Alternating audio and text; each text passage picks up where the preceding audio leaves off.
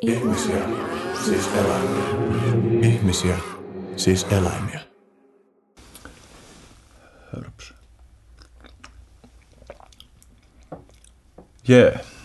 Ihmisiä, siis eläimiä podcastissa on tänään vieraana valtiotieteiden maisteri sosiaali- ja kulttuuriantropologiasta ja myös erinomaisen antropologin toinen perustajista ja päätoimittaja Ninnu Koskenalho. Tervetuloa. Kiitos paljon.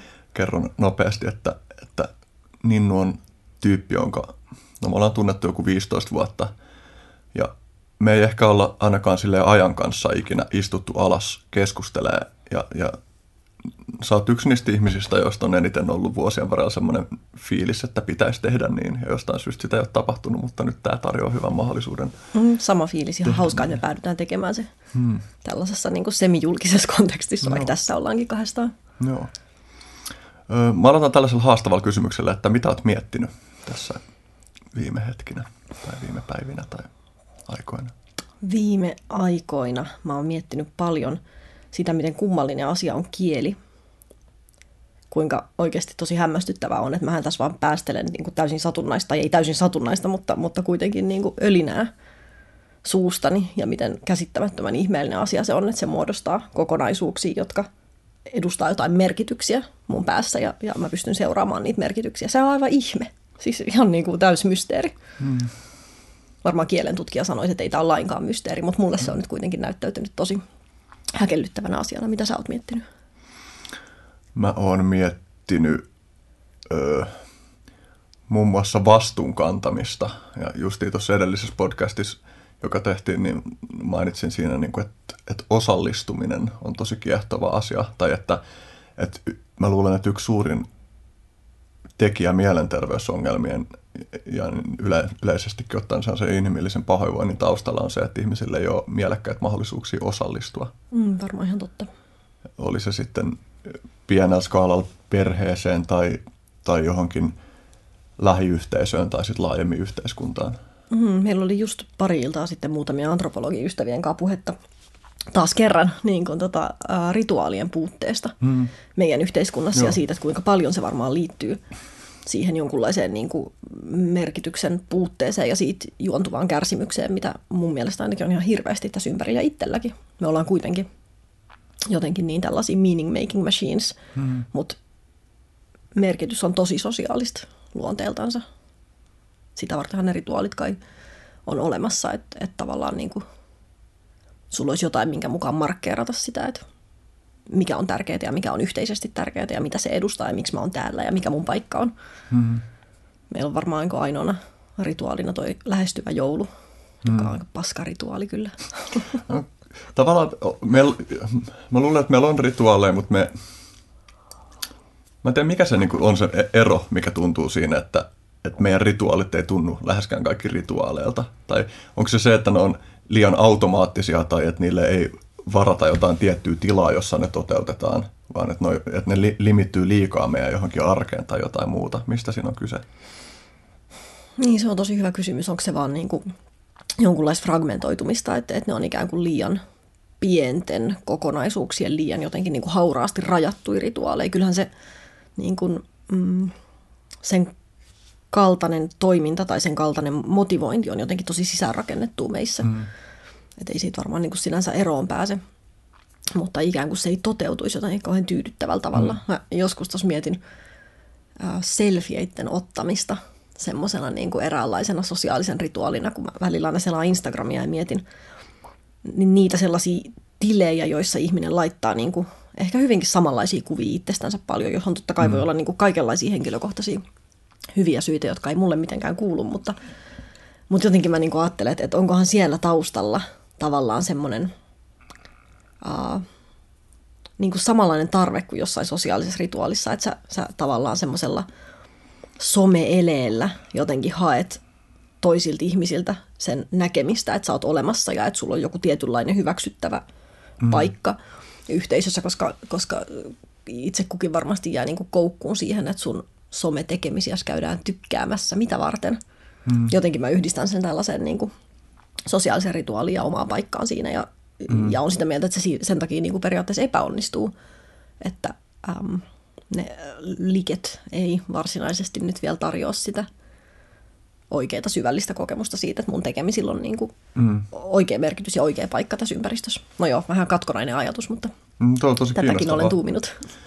Siis toi, varmaan yksi juttu tykkäysasiassa on se, että, että vaikka se tavallaan on antavinaan sen signaalin, että, että nyt tässä tulee yhteisöllistä hyväksyntää, niin sitten se ei vaadi sieltä antajalta oikeastaan mitään, että se voisi scrollata ja antaa ehkä puoli sekuntia sille kyseiselle postaukselle ja painaa sitä like-nappulaa ja siirtyä eteenpäin. Että sellaiset sosiaalisesti tyydyttävät vuorovaikutukset kuitenkin yleensä on syvempiä mm. ja sitten toi totuttaa meitä tavallaan hakee. No sitten tietysti siis sehän jännä, mä postasin kerran Facebookiin yhden postauksen, josta tuli silleen, jos tuli satoja tykkäyksiä, niin tykkäyksiä tuli silleen välillä niin kuin monta sekunnissa. Oho. Ja sitten mä havainnoin sitä, että miten mun tuntui, niin kuin, että hermosto menee aivan ylikierroksille. että mä olin ihan tosi semmoisessa jossain euforisessa tilassa siitä, että niitä tuli. Ja siis sehän, siinä on joku semmoinen mekanismi, että kun sieltä tulee se ilmoitus, niin se, se rämpää jotain. Todennäköisesti se liittyy dopamiiniin mm. jotenkin. Ja siis se oli hämmästyttävää. Ja mä olin just niihin aikoihin myös kuunnellut Sam Harrisin podcasti, jossa se haastattelee tästä Tristan Harrista, joka puhuu tästä, niin kuin, että mitä sosiaalisessa mediassa hyödynnetään psykologisesti tosi yksinkertaisia tai sellaisia temppuja, joilla voi painella meidän nappuloita. Siinä puhuttiin niin kuin tästä hedelmäpelivertauksesta, että notif- tai sen uutisvirran scrollaaminen on vähän sama kuin vetäisi hedelmäpelistä sen mm. uuden pelin. Että sieltä tulee joku yllätys. Me ei tiedetä tarkalleen, mitä sieltä on tulossa ja tuleeko mitään. Mutta jotenkin se on meidän aivoille houkuttavaa. Mitä se sun postaus käsitteli? Sitä kun mä sain työpaikan katusoittamalla, tai mä sain Helsingin Hard Rock Cafeeseen vakituisen keikan soittamalla kitaraa sen edessä – Tuo on siis tietysti tyypillisesti tuollaiset, sain työpaikan, sain lapsen, mm. ö, läheinen kuoli. Tuon tyyppiset jutut tietysti lähtökohtaisesti saa tosi paljon tykkäystä ihmisiltä. Niin, ja toi on tosi inspiroiva, että sä oot ollut niinku siellä tekemässä omaa juttua, mm. intohimotyötä hyvin omaehtoisesti ja sitten mm. suorastaan siis kansainvälinen ketju noteeraa sinut. Mm. Tässä, tässä vaiheessa tosin on hassu se, että nyt jälkeenpäin kun se on mahdollistanut mulle nyt vapautta sen suhteen, että mun ei ole tarvinnut katusoittaa niin paljon, joka on ollut tosi tervetullutta, koska mä oon tehnyt sitä niin kauan, niin sitten mun viimeaikainen katusoitto tämän hetken perspektiivistä näyttäytyy ihan äärimmäisen puuduttavana ja tylsänä. Ja sitten on hassu, että mä sain silti niin kuin sitä tekemällä sen. Mutta mennään takaisin tuohon rituaalijuttuun, mm. niin yhden vieraan kanssa puhuin siitä, että, että mitä on rituaali? Mitä susta, mitä sä voisit esimerkiksi määritellä rituaalin? Oi, toi on niin vaikea kysymys, johon niin antropologin todellakin mm. pitäisi osata vastata. Mm, rituaali on, ei tietysti välttämättä yhteisöllistä, vaikka mä automaattisesti ajattelen, että se on yhteisöllistä toistuvaa toimintaa, jossa on jotain tietynlaisia kaavoja, jotain asioita tehdään samalla tavalla, se nyt kuuluu siihen niin kuin ehdottomasti.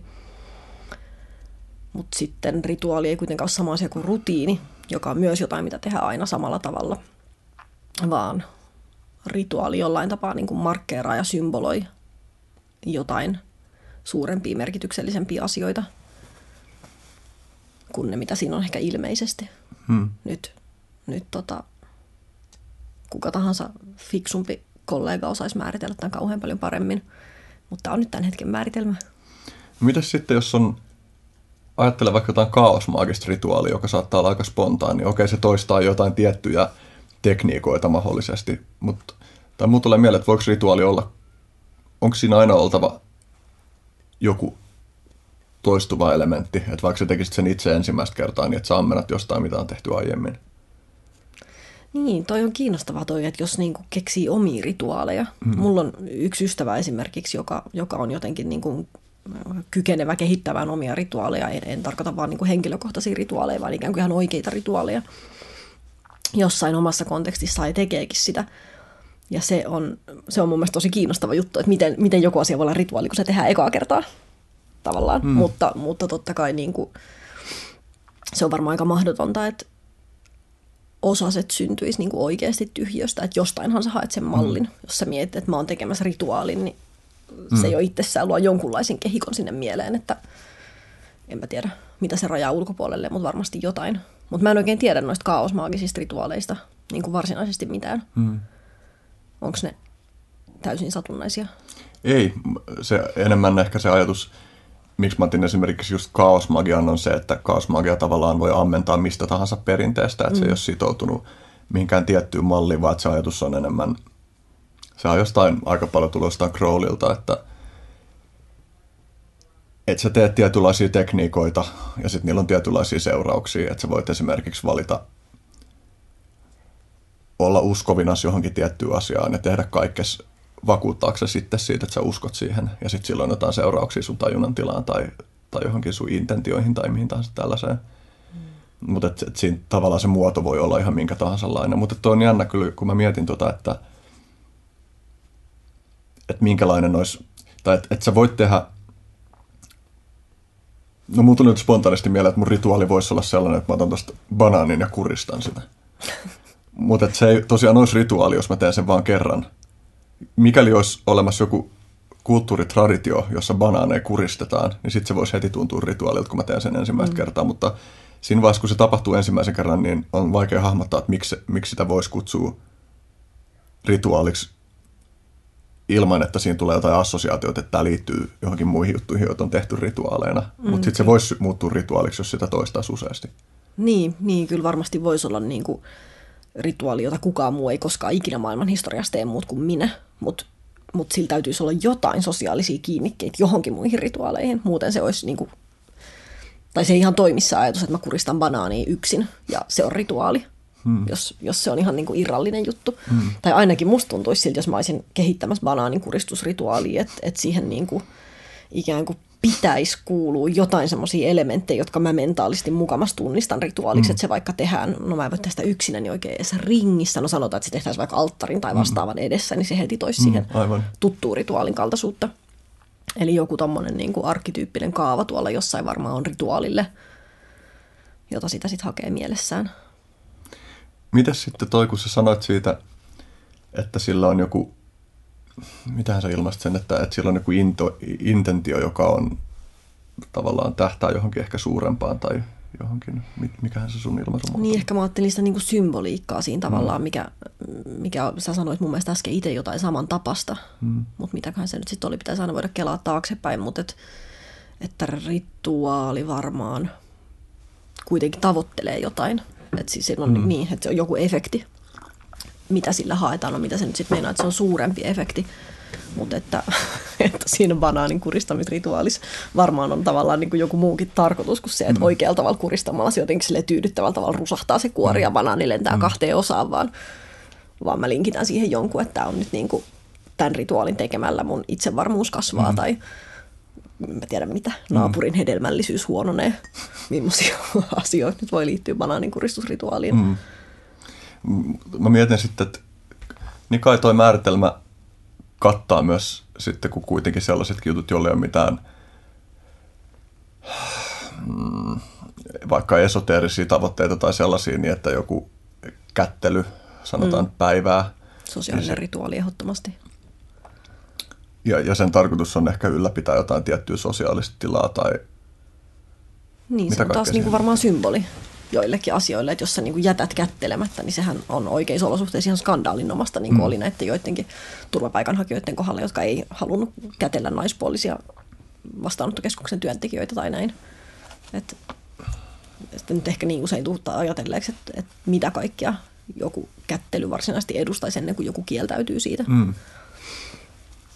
Tuossa just joku kirjoitti meille, tota, ää, Mai Joutselainen kirjoitti jutun superfoodeista, jossa se puhuu rituaalin kaltaisesta toiminnasta, joka jonkun rituaaliteorian mukaan oli sitten niin kuin rituaalista erotettu asia, jota se bongaili omassa tutkimuksessansa superfoodeja harrastavien ihmisten esimerkiksi ruoanlaittotavoista.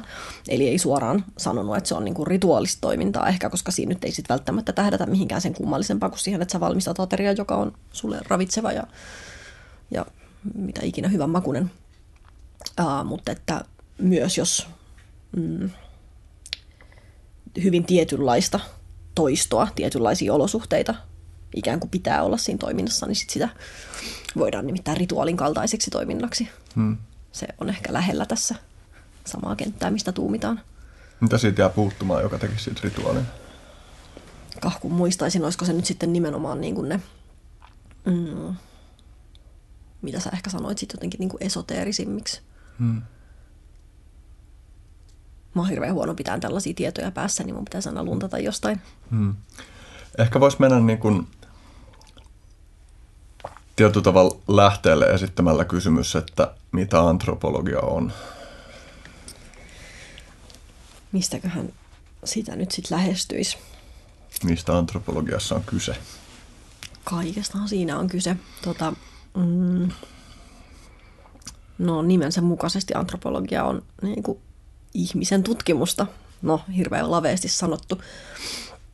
Mutta ihan ihan alun perin, missä sitä termiä jossain niin kuin 1600-luvulla löytyy mainintoja antropologiasta jonkunlaisena tieteenä, joka kattaa sekä ihmisen fysiikan että sen psykologian tutkimuksen, joka on tosi kaukana sieltä tietenkin siitä, mitä se nyt on, mutta siis ihmisen sosiaalisen ja kulttuurisen elämän tutkimista kaikissa mahdollisissa muodoissa ja kaikkien niiden erinäisten lankojen ja verkkojen ja solmujen tutkimista, mitä se niin kuin meidän vuorovaikutus ja siihen liitettävät merkitykset ja näin poispäin pitää sisällään.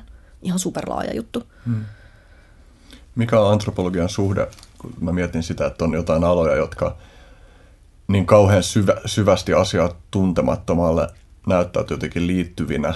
Fol- folkloristiikka tai kulttuuritutkimus oli pari esimerkkiä, mitkä mun tuli mieleen. Mm. Minkälaisia ne rajat on niin kuin antropologian ja muiden sisartieteen alojen välillä? Tai?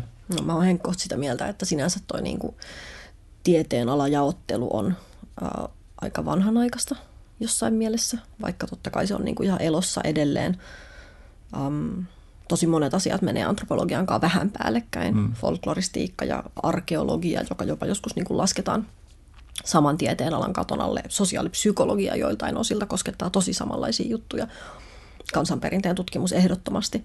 Historia mm. joltain osin, mutta tota, varmaan se niin kuin tyypillisesti – antropologian ikään kuin erikois uh, kärki liittyy siihen vertailevaan etnografiseen tutkimukseen, eli, eli antropologin perustyökalu on osallistuva havainnointi, joka tarkoittaa sitä, että, että tota, antropologi menee sinne, missä hänen tutkimuskohteensa elää, ihan niin lähelle tavallaan sitä arkielämää tai jotain tiettyä rituaalista elämää vaikkapa kuin mahdollista, eikä pelkästään käy katsomassa sitä ulkopuolelta kaksi viikkoa tai pistä ihmisiä täyttämään erilaisia kyselylomakkeita, vaan elää sitä niin kuin niiden kohteittensa kanssa.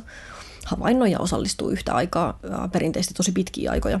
Väitöskirjoihin liittyvät kenttätyöt voi olla vuoden mittaisia. Ja tuommoiset niin kuin pidemmälle menneet tutkijat voi viettää yhteensä vuosia niissä kohteissansa.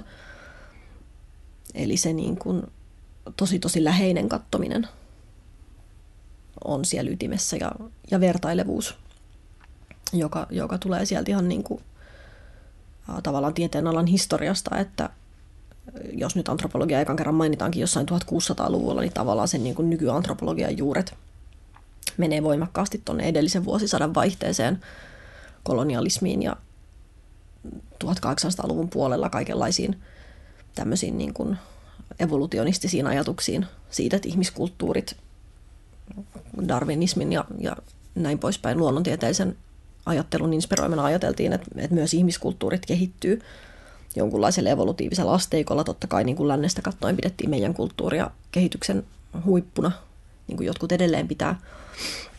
Ja siinä kun maailma oli auennut ja oli hirvittävästi siirtomaita, jossa oli ihmisiä, joilla oli kaikenlaisia kiinnostavia tapoja, jotka poikkes meidän tavoista, niin varhaisemmat antropologit oli ehkä enemmän niitä tyyppejä, jotka meni sinne ja tosi niin kuin konkreettisesti tutki sitä toista, hmm.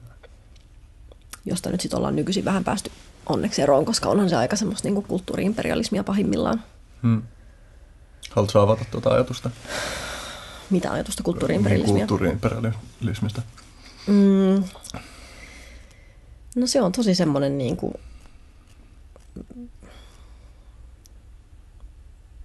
egoistisen kulttuurinen lähtökohta kuitenkin mun mielestä ja varmaan aika monen muunkin nykyihmisen mielestä, että, että niin kuin on katsottu, että puhuttu primitiivisistä kulttuureista, mm. jos siis ihan oikeasti on tarkoitettu sitä, että nämä on niin kuin konkreettisesti jollain aikajanalla meistä jäljessä olevia mm. ihmisiä, joiden asiat on alkeellisia. Siinä, mm. missä meidän on edistyneitä, on ajateltu, että, että uh, tutkimalla jotain kansoja, jotka elää jossain Amazonilla, voidaan ikään kuin katsoa myös omaan historiaamme, mm. vaikka ihan siis siellä nykypäivässä ne kansat on elänyt mm. vaikka omassa nykypäivässänsä toki.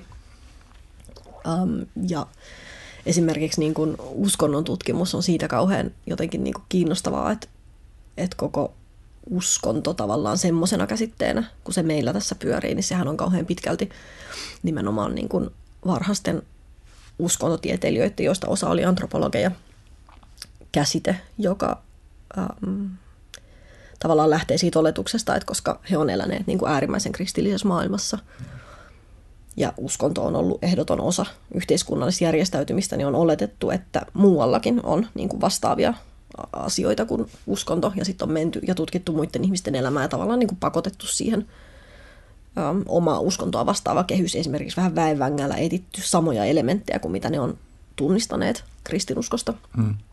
Tähän on niin kuin paljon pohjaa esimerkiksi se, että on olemassa joku semmoinen jaottelu, että kirjauskonnot, jotka on niin kuin hienoja ja suuria ja maailmanuskontoja ja, ja ovatkin niin kuin tosi suuria uskontoja ja sitten kaiken maailman vanhat totemismit ja animismit. Mm. Ja uskontohan on hirveän vaikeasti määriteltävä asia itse mm. asiassa. Mm. Ja siihen ei ole mitään niin kuin semmoista tosi selkeää itsestäänselvää pakettiratkaisua, niin kuin voisi luulla. Um, kristinusko lähtöisesti ajatellaan, että uskonto liittyy siihen, että mihin uskotaan ja minkälainen niin kuin pelastuksen teologia missäkin mm. on.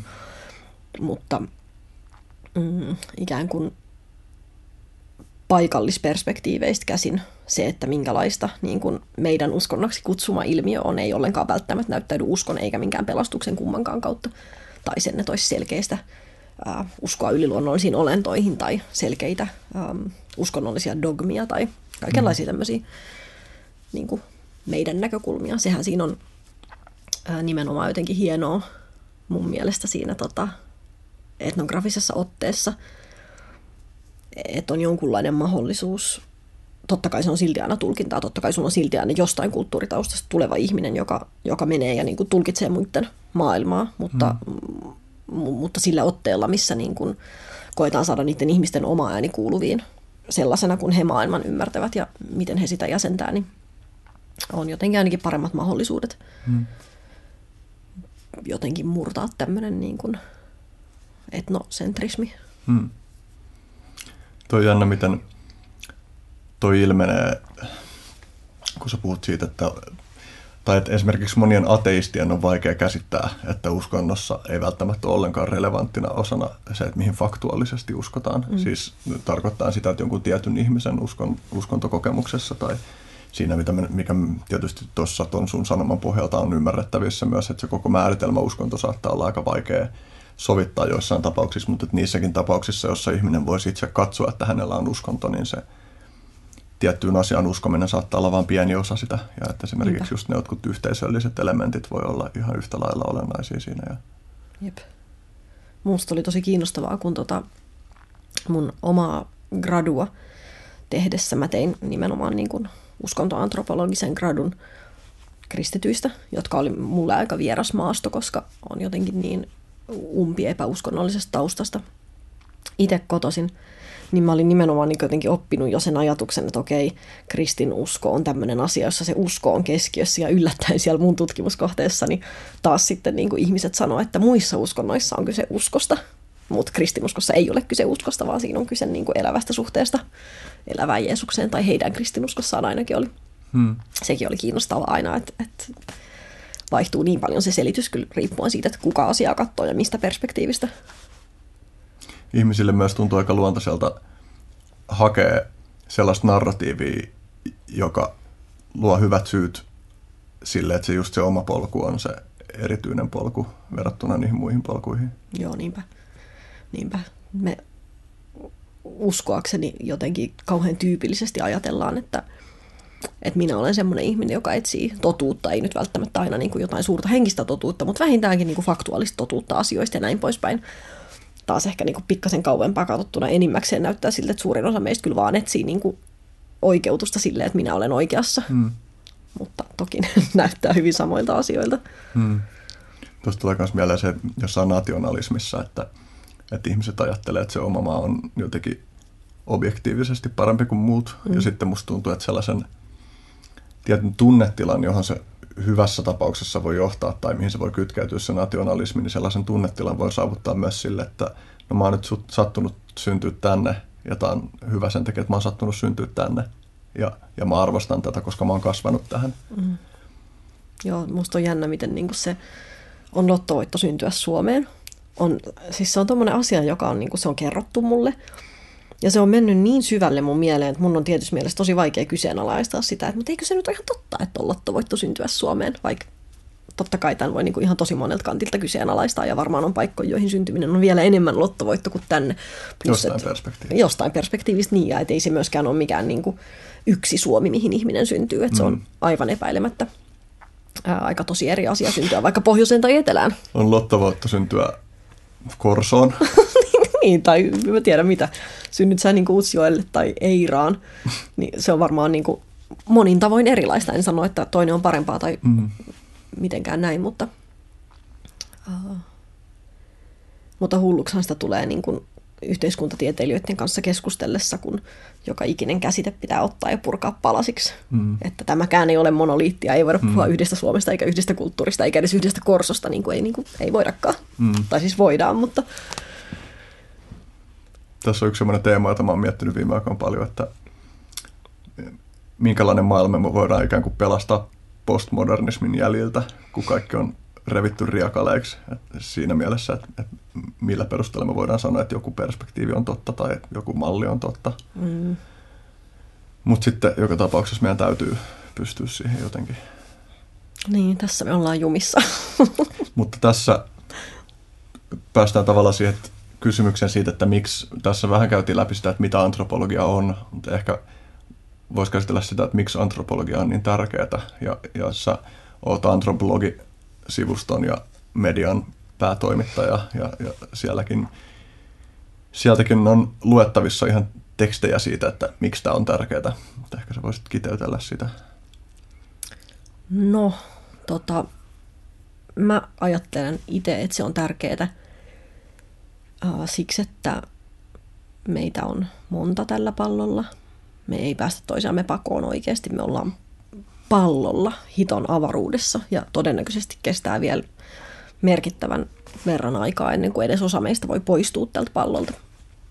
Eli me ollaan niin kuin suljetusjärjestelmässä keskenämme ja, ja eletään sellaista aikaa, että jos nyt kaikki maailman ihmiset ei olekaan vielä verkostoitunut kiinni kaikkiin muihin, niin aika tiheesti ruvetaan olemaan jo. Meitä on paljon, meistä on aika täynnä, me ollaan hyvin paljon kontaktissa toisiin, me liikutaan hyvin, hyvin paljon – ympäriinsä täällä. Ja um, se asia, mitä me sanotaan kulttuuriksi, sehän on ihan siis käsittämättömän tuommoinen abstrakti ja geneerinen kattokäsite näin antropologian perspektiivistä kaikelle sille oikeastaan, joka niin kuin tekee minusta minut. Okei, mulla on myös hormonitoimintaa, joka vaikuttaa mun mielialoihin ja ilman paine vaikuttaa ainakin mun mielialoihin, mutta se niin kuin, uh, ihmiskulttuurin kudelma, jossa tämä minä-kokemus ja tämä meidän sosiaalinen kokemus, vaikka tässä tapahtuu, niin um, se menee ihan valtavan syvälle. Ja se on valtavan suurelta tosin todella näkymätöntä. Me ollaan niin kuin kalavedessä omassa kulttuurisessa ympäristössämme ja bongataan siitä aika semmoisia niin mm, korostettuja ja yksinkertaisia piirteitä toisinaan, että me voidaan suomalaisina todeta, että ää, suomalainen kulttuuri on semmoista, että me ei mennä fyysisesti hirveän lähelle toisiamme. Tämä on aika tosi konkreettinen ja nähtävissä oleva asia. No se on hirveän kiinnostavaa ja hyvä, että me huomataan se, mutta, mutta mun mielestä antropologisen ajattelun tai näkökannan tärkeys on siinä, että se niin kuin pyrkii purkamaan näkyviin mahdollisimman paljon niitä pieniä lankoja tavallaan niin kuin dekonstruoimaan koko, koko tämän ihmiskokemuksen ja kulttuurisen kokemuksen ja yhteiskunnallisen ja sosiaalisen jutun niihin pieniin osatekijöihinsä. Ja se on tärkeää siksi, että, että sitä kautta me niin kuin pystytään ottaa askel taaksepäin niistä, ymmärtää, että tämäkään asia ei ole kiveen kirjoitettu ja Jumalan ja luonnonlakien määräämä ja itsestäänselvyys ja automaattisuus, vaan jotain, mikä me kollektiivisesti jossain vaiheessa jollain tavalla erilaisten kulttuuristen virtauksien ohjaamana ollaan valittu, joka tarkoittaa, että halutessamme voidaan valita se pois, mikä niin kuin monissa kohdissa on meillä hirveän hyödyllistä myös valita pois valitsemiamme asioita. Ja sen saman taaksepäin astumisen niin kuin kautta nähdä se, että muiden ihmisten sosiaalisesti ja kulttuurisesti ja näin poispäin rakentuneet todellisuudet ei ole se vähemmän totta kuin meidän. Vaikka ne olisi todella erilaisia, vaikka ne olisi epäymmärrettäviä, niin uh, se tasa-arvoistaa maailmaa mun mielestä, semmoinen tapa katsoa. Ja uh, potentiaalisesti ainakin tekee niin kuin maailmasta turvallisemman paikan erilaisuudelle, niin kuin joku kuuluisa antropologi on sanonut. Mä mietin, tuosta tuli ajatus liittyen ku- kulttuurin relativismiin. Et teetkö sä tavallaan statementin siitä, että tai voiko sun mielestä olla mitään objektiivisia mittareita sille, että no mä, en, mä en käytä sellaista ilmaisua, että onko joku kulttuuri parempi kuin toinen, koska se olla-verbi on semmoinen weasel word, joka peittää allensa sen, että, et, tai antaa ymmärtää, että ei olisi mitään perspektiiviä, mutta niin kun,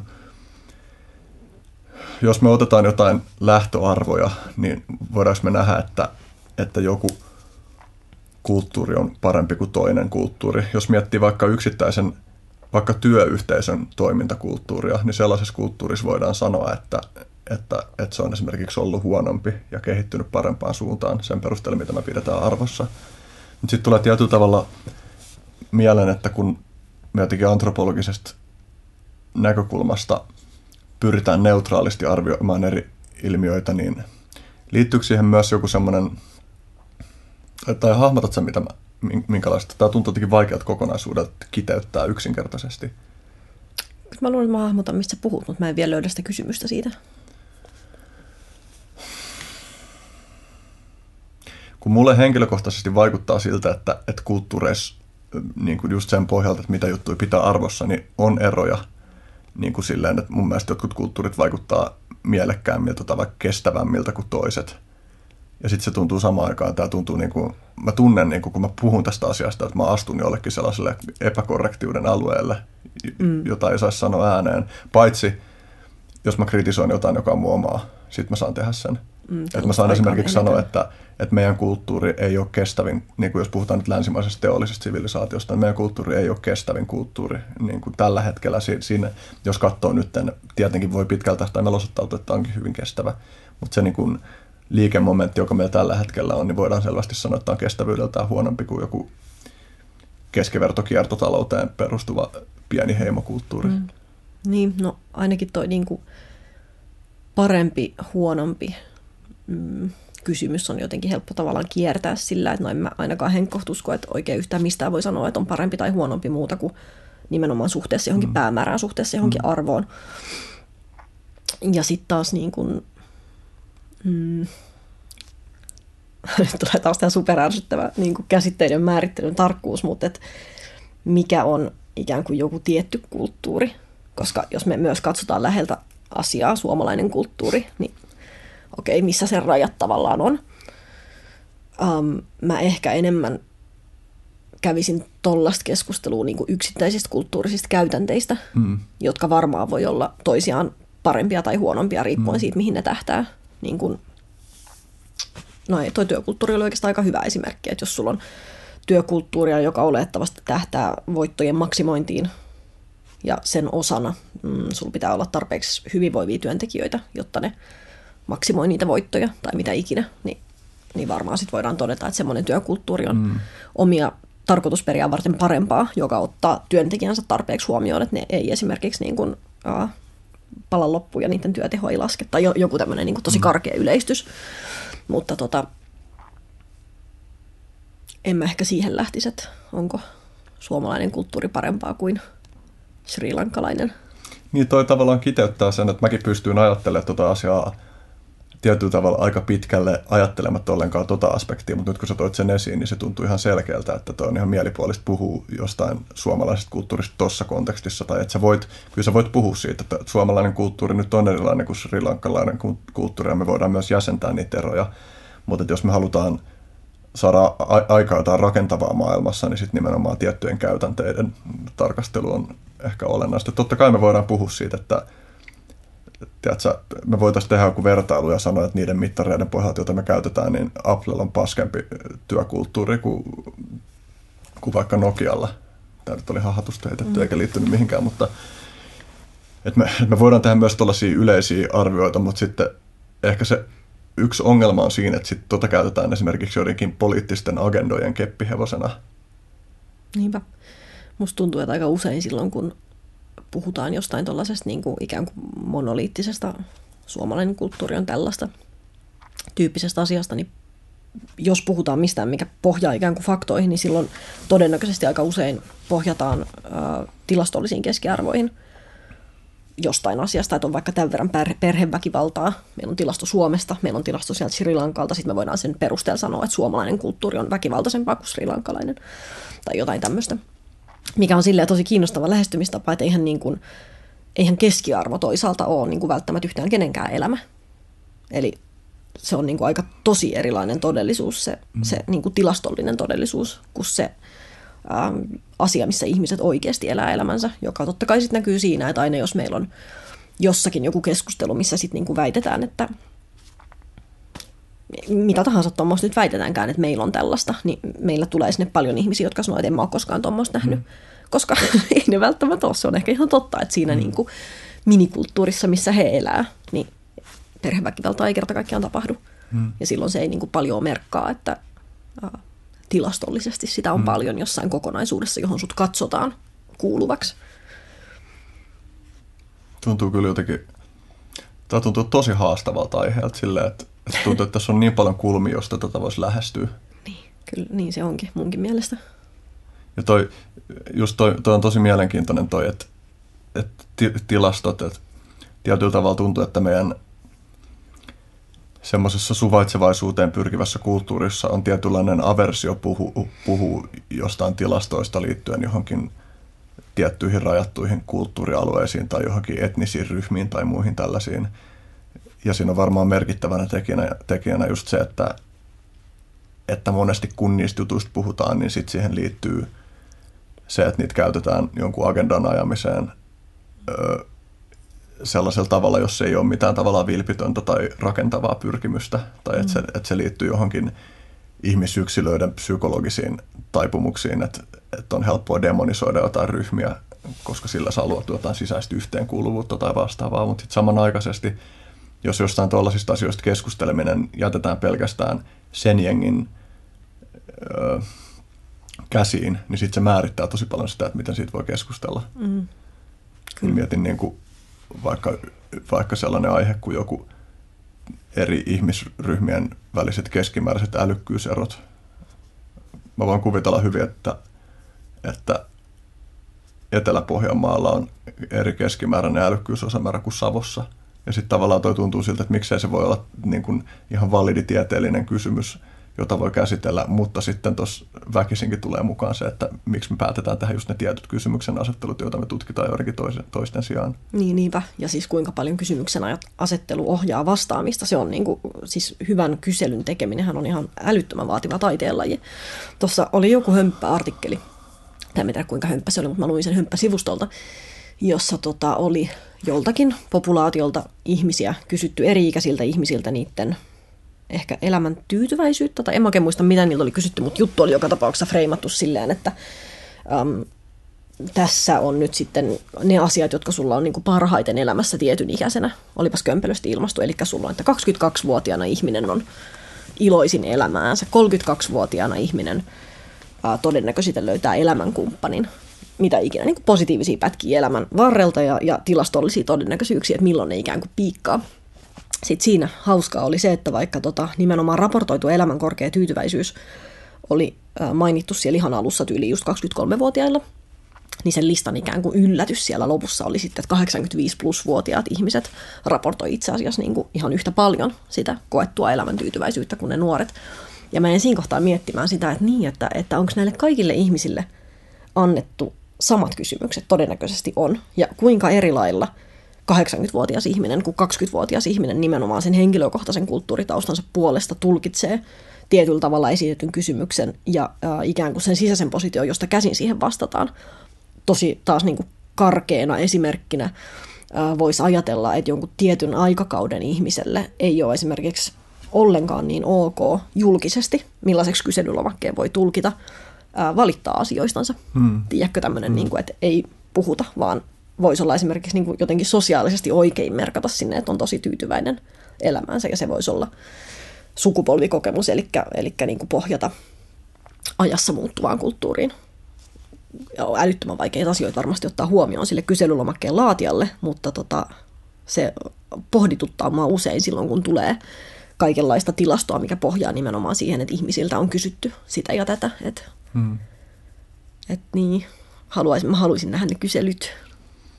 Yksi, mistä mä, tai jota mä oon itse miettinyt, kun mä oon esitelmöinytkin aiheesta, niin huumeiden käytön rangaistavuus niin tilastoissa, ihan suomalaisissa tilastokyselyissä se, että miten se kysymys asetellaan, että, että tulisiko mä en muista, mitkä ne tarkat kysymyksen asettelut, mutta se ero on niin kuin jotakuinkin semmoinen, että tulisiko huumeiden käytöstä rangaista tai että tulisiko huumeiden käyttö sallia, niin ne vastaukset on tosi erilaisia. Mm. Ja niin kuin, että jos puhutaan vaan siitä, että että, että ei, ei ole tarpeen rangaista, niin sitä kannatetaan paljon enemmän kuin sitä, että, että se pitäisi sallia. Muistaakseni se menee jotakuinkin näin. Mm. Toivottavasti mä en joudu häpeämään jälkeenpäin tarkistaessa, että mitkä ne tarkat kysymykset Mä ainakin häpeän nyt jo kaikkea näitä niin kuin NS-faktoja, mitä mä oon no. tässä ladellut. Mutta... No, elämässä joutuu kohta aika paljon häpeätä, kun puhuu Niinpä. julkisesti. Josta. Niinpä, niinpä.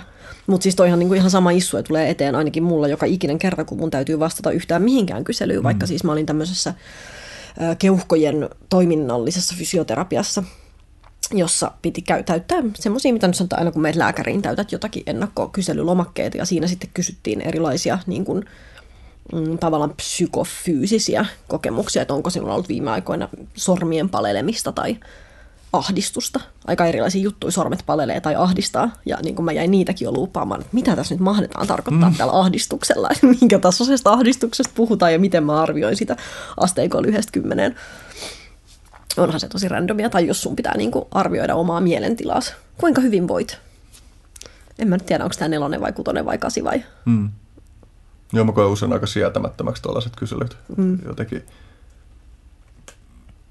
on vaikea hahmottaa esimerkiksi, että, tai jossain vaikka esimerkiksi moraalia mittaavissa kyselyissä, jotain moraalisia asenteita tai muuta, niin että saattaa olla ihan eri, että mikä sun joku välitön reaktio, tunnereaktio johonkin asiaan on ja, ja mikä sun taas sellainen, että mitä sä toivoisit tai, tai mikä on sun arvojen mukaista niin, toimintaa tai tällä, ja sitäkään ei aina niin kuin spesifioida, että siis, mistä puhutaan. Jep, sepä se, ja kun mikään, mikään tosta ei tavallaan niin kuin oikein pääse välittymään sen kautta, että kun sä teet jotain isoa tutkimusta pistämään ihmisiä täyttämään niitä niin kuin, kyselyitä, vetääkseni jonkunlaisen langan siihen, että miksi se antropologia on tärkeää. Mm. Ja tokihan niin kuin, ei ole mitään syyt, minkä takia tämmöinen lähestymistapa olisi joku antropologian yksinoikeus, mutta se on meidän tieteen on tosi tyypillistä, että sen kyselylomakkeen sijasta mennään ja jotenkin niin kuin, pistetään se hillitön aika ja energia ja vaiva siihen, että oikeasti ollaan niiden tutkimuskohteena olevien ihmisten kanssa ja niin kuin, äh, ei puristeta irti heistä pelkästään sitä, että mikä heidän mielipiteensä on tästä jostain moraalisesta kysymyksestä, vaan mitä se niin kuin edustaa eri tasoilla se esitetty kysymys ja sen esittämisen tapa ja se konteksti, missä se on esitetty ja minkälaiset sosiaaliset voimat vaikuttaa siihen, että miksi he vastaa niin kuin vastaa ja mm. näin poispäin. Tietysti varmasti tota on aika mahdotonta toteuttaa semmoisella jollain, tiedätkö, populaatiotutkimuksen mm. tasolla – mutta mä oon toisaalta jotenkin niinku haaveillut siihen, että olisipa siistiä, että kun Suomessakin ää, joku Kelan tutkimus tai mikä ikinä THL tekee jotain tällaisia niinku suuria tutkimuksia mm. kansalaisista, niin olisi se ihan supermageeta, jos siinä pystyisi jollain tavalla olemaan niinku isossa mittakaavassa semmoinen etnografinen komponentti, että mm. tiedettäisiin ikään kuin mitä siellä oikeasti tapahtuu konepellin mm. alla, eikä vaan niin kuin me oltaisiin jotain tämmöisiä pikkukoneita, jotka voi pistää numeroarvoja omille kokemuksillensa. Mm. Niin, no kuitenkin voi täydentää tosi paljon toisiaan noin lähestymistä. Juu, joo, en, mä, en halua poistaa kysymyslomakkeita, mä haluaisin vaan syvempää tietoa. Mm. Te järkkäsitte antropologin kanssa tämän Tabu-festivaali-tapahtuman. Mm. Olitko muuten siellä? En itse asiassa päässyt. Mä en muista, mitä mulla tuli, mutta mulla oli jotain muuta. No taiteiden yö. Niin, niinhän se olikin. Onko normaalia olla mielisairas? Taisi olla se niin kuin alaotsikko. Tulkitseeko mä tämän oikein niin, että, että, että se Tabu-festivaali ylä, yläotsikko viittaa sinne, että tämä on ensimmäinen laatuaan ja on lisää tulossa muilla alaotsikoilla? No joo, kyllä se voi viitata siihen. kyllä se oli vähän meidän ajatus, että se olisi niin kuin, hauska konsepti hmm. käsitellä kaikenlaisia kiinnostavia aiheita. Se oli aika tota, eeppinen duuni järjestää, kylläkin. Ja kun meidän toimintahan on niin kuin minua lukuun ottamatta täysin vapaaehtoismeiningillä, niin tota, tai siis toki itsekin näin tätä täysin vapaaehtoisesti, kun mulla on tällä hetkellä koneen säätiön apuraha kuitenkin siihen, niin tota, tota, katsotaan milloin meillä on seuraavan kerran oikeasti paukkui johonkin tommoseen. Hmm. Haluaisitko kertoa siitä tapahtumasta? Onko normaalia olla mielisairas? Se on aika provosoiva nimi, se on varmaan yksi syy, minkä takia se sai niin paljon huomiota, että se oli heti semmoinen, tämä on kiehtova. Joo, me kähvellettiin se nimi Tuomas Westerisen meille kirjoittamasta artikkelista. Tuomas piti siellä tota, johdantoluennon ja, ja veti sitten paneelikeskustelunkin aiheesta. Onkin provosoiva nimi, hyvä nimi mun mielestä, koska mm. tota, mm, tavallaan se niin kuin lähtökohtainen kulma siinä oikeastaan koski sitä, että koko kysymys siitä, että mikä on normaalia ja sen kautta toki mikä on epänormaalia, on tietenkin meidän mielestämme kulttuurisesti rakentunutta, sosiaalisesti rakentunutta, ja että miten niitä kategorioita voi ehkä mielenterveyskeskustelun kontekstissa tässä tapauksessa kyseenalaistaa tai niin kuin pikkasen horjuttaa. Mm, tässä meillä oli siellä asiantuntijoita juttelemassa aiheesta, pari antropologian alan tekijää, jotka on tehnyt uraa ja tutkimusta nimenomaan niin kuin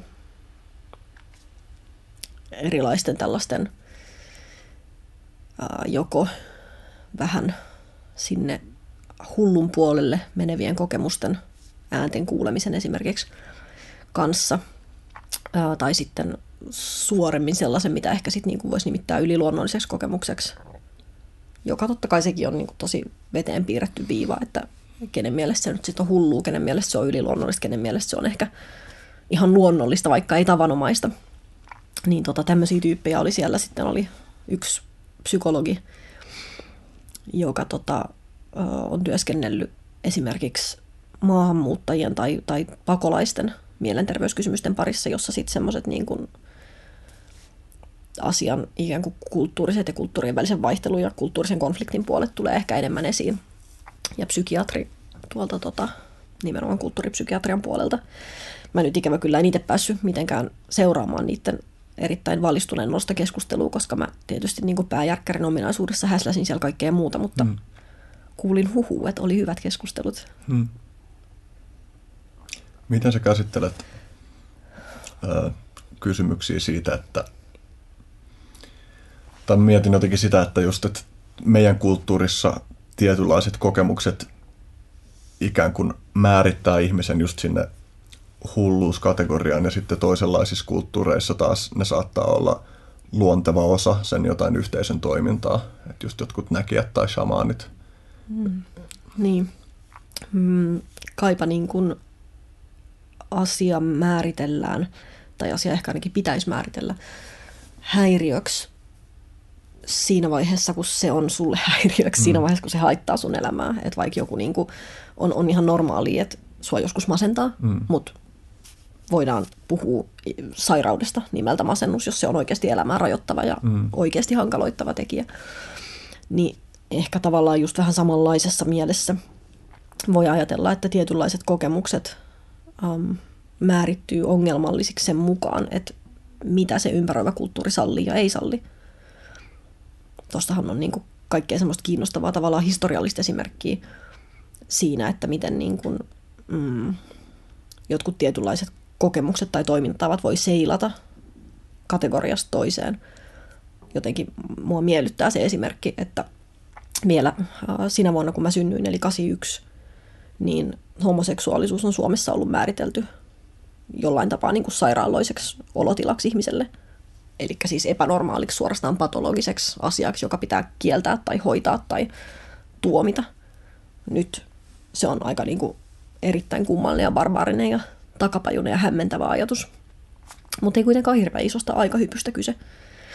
Niin kyllä ne niin kuin saman, ikään kuin saman kulttuurinkin sisällä seilaa kategoriasta toiseen saatika sitten, jos niin kuin jotenkin vertaillaan laajemmin maailmassa. Toi on hyvä esimerkki mun mielestä tuollaiset niin kuin shamanistiset tai, tai ikään kuin yliluonnollisen ää, pariin menevät kokemukset. Et hmm.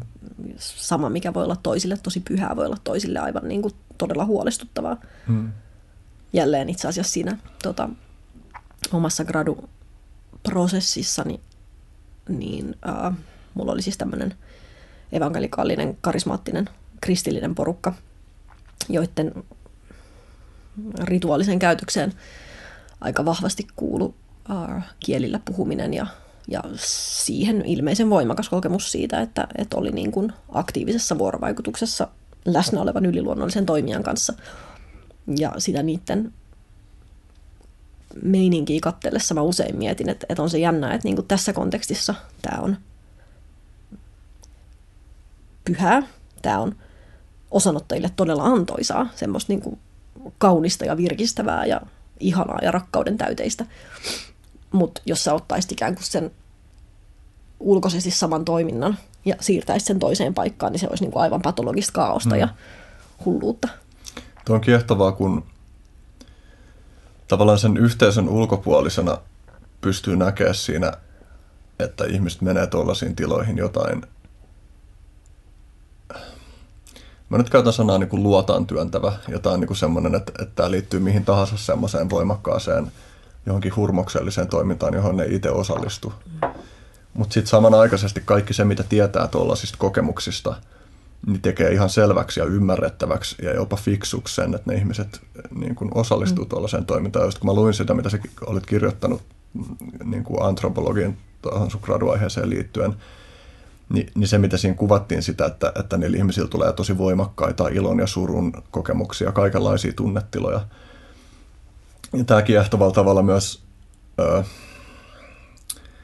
kuulostaa samalta kuin esimerkiksi mitä tapahtuu jossain ajahuaskaseremonioissa, joissa juodaan psykoaktiivista juomaa, joka muuttaa aivotoimintaa sellaisella tavalla, että, että jotkut esimerkiksi omaan yksilölliseen elämään liittyvät mekanismit saattaa naksahtaa tilapäisesti pois päältä ja ihminen voi kokea olevansa väylä jollekin suuremmalle.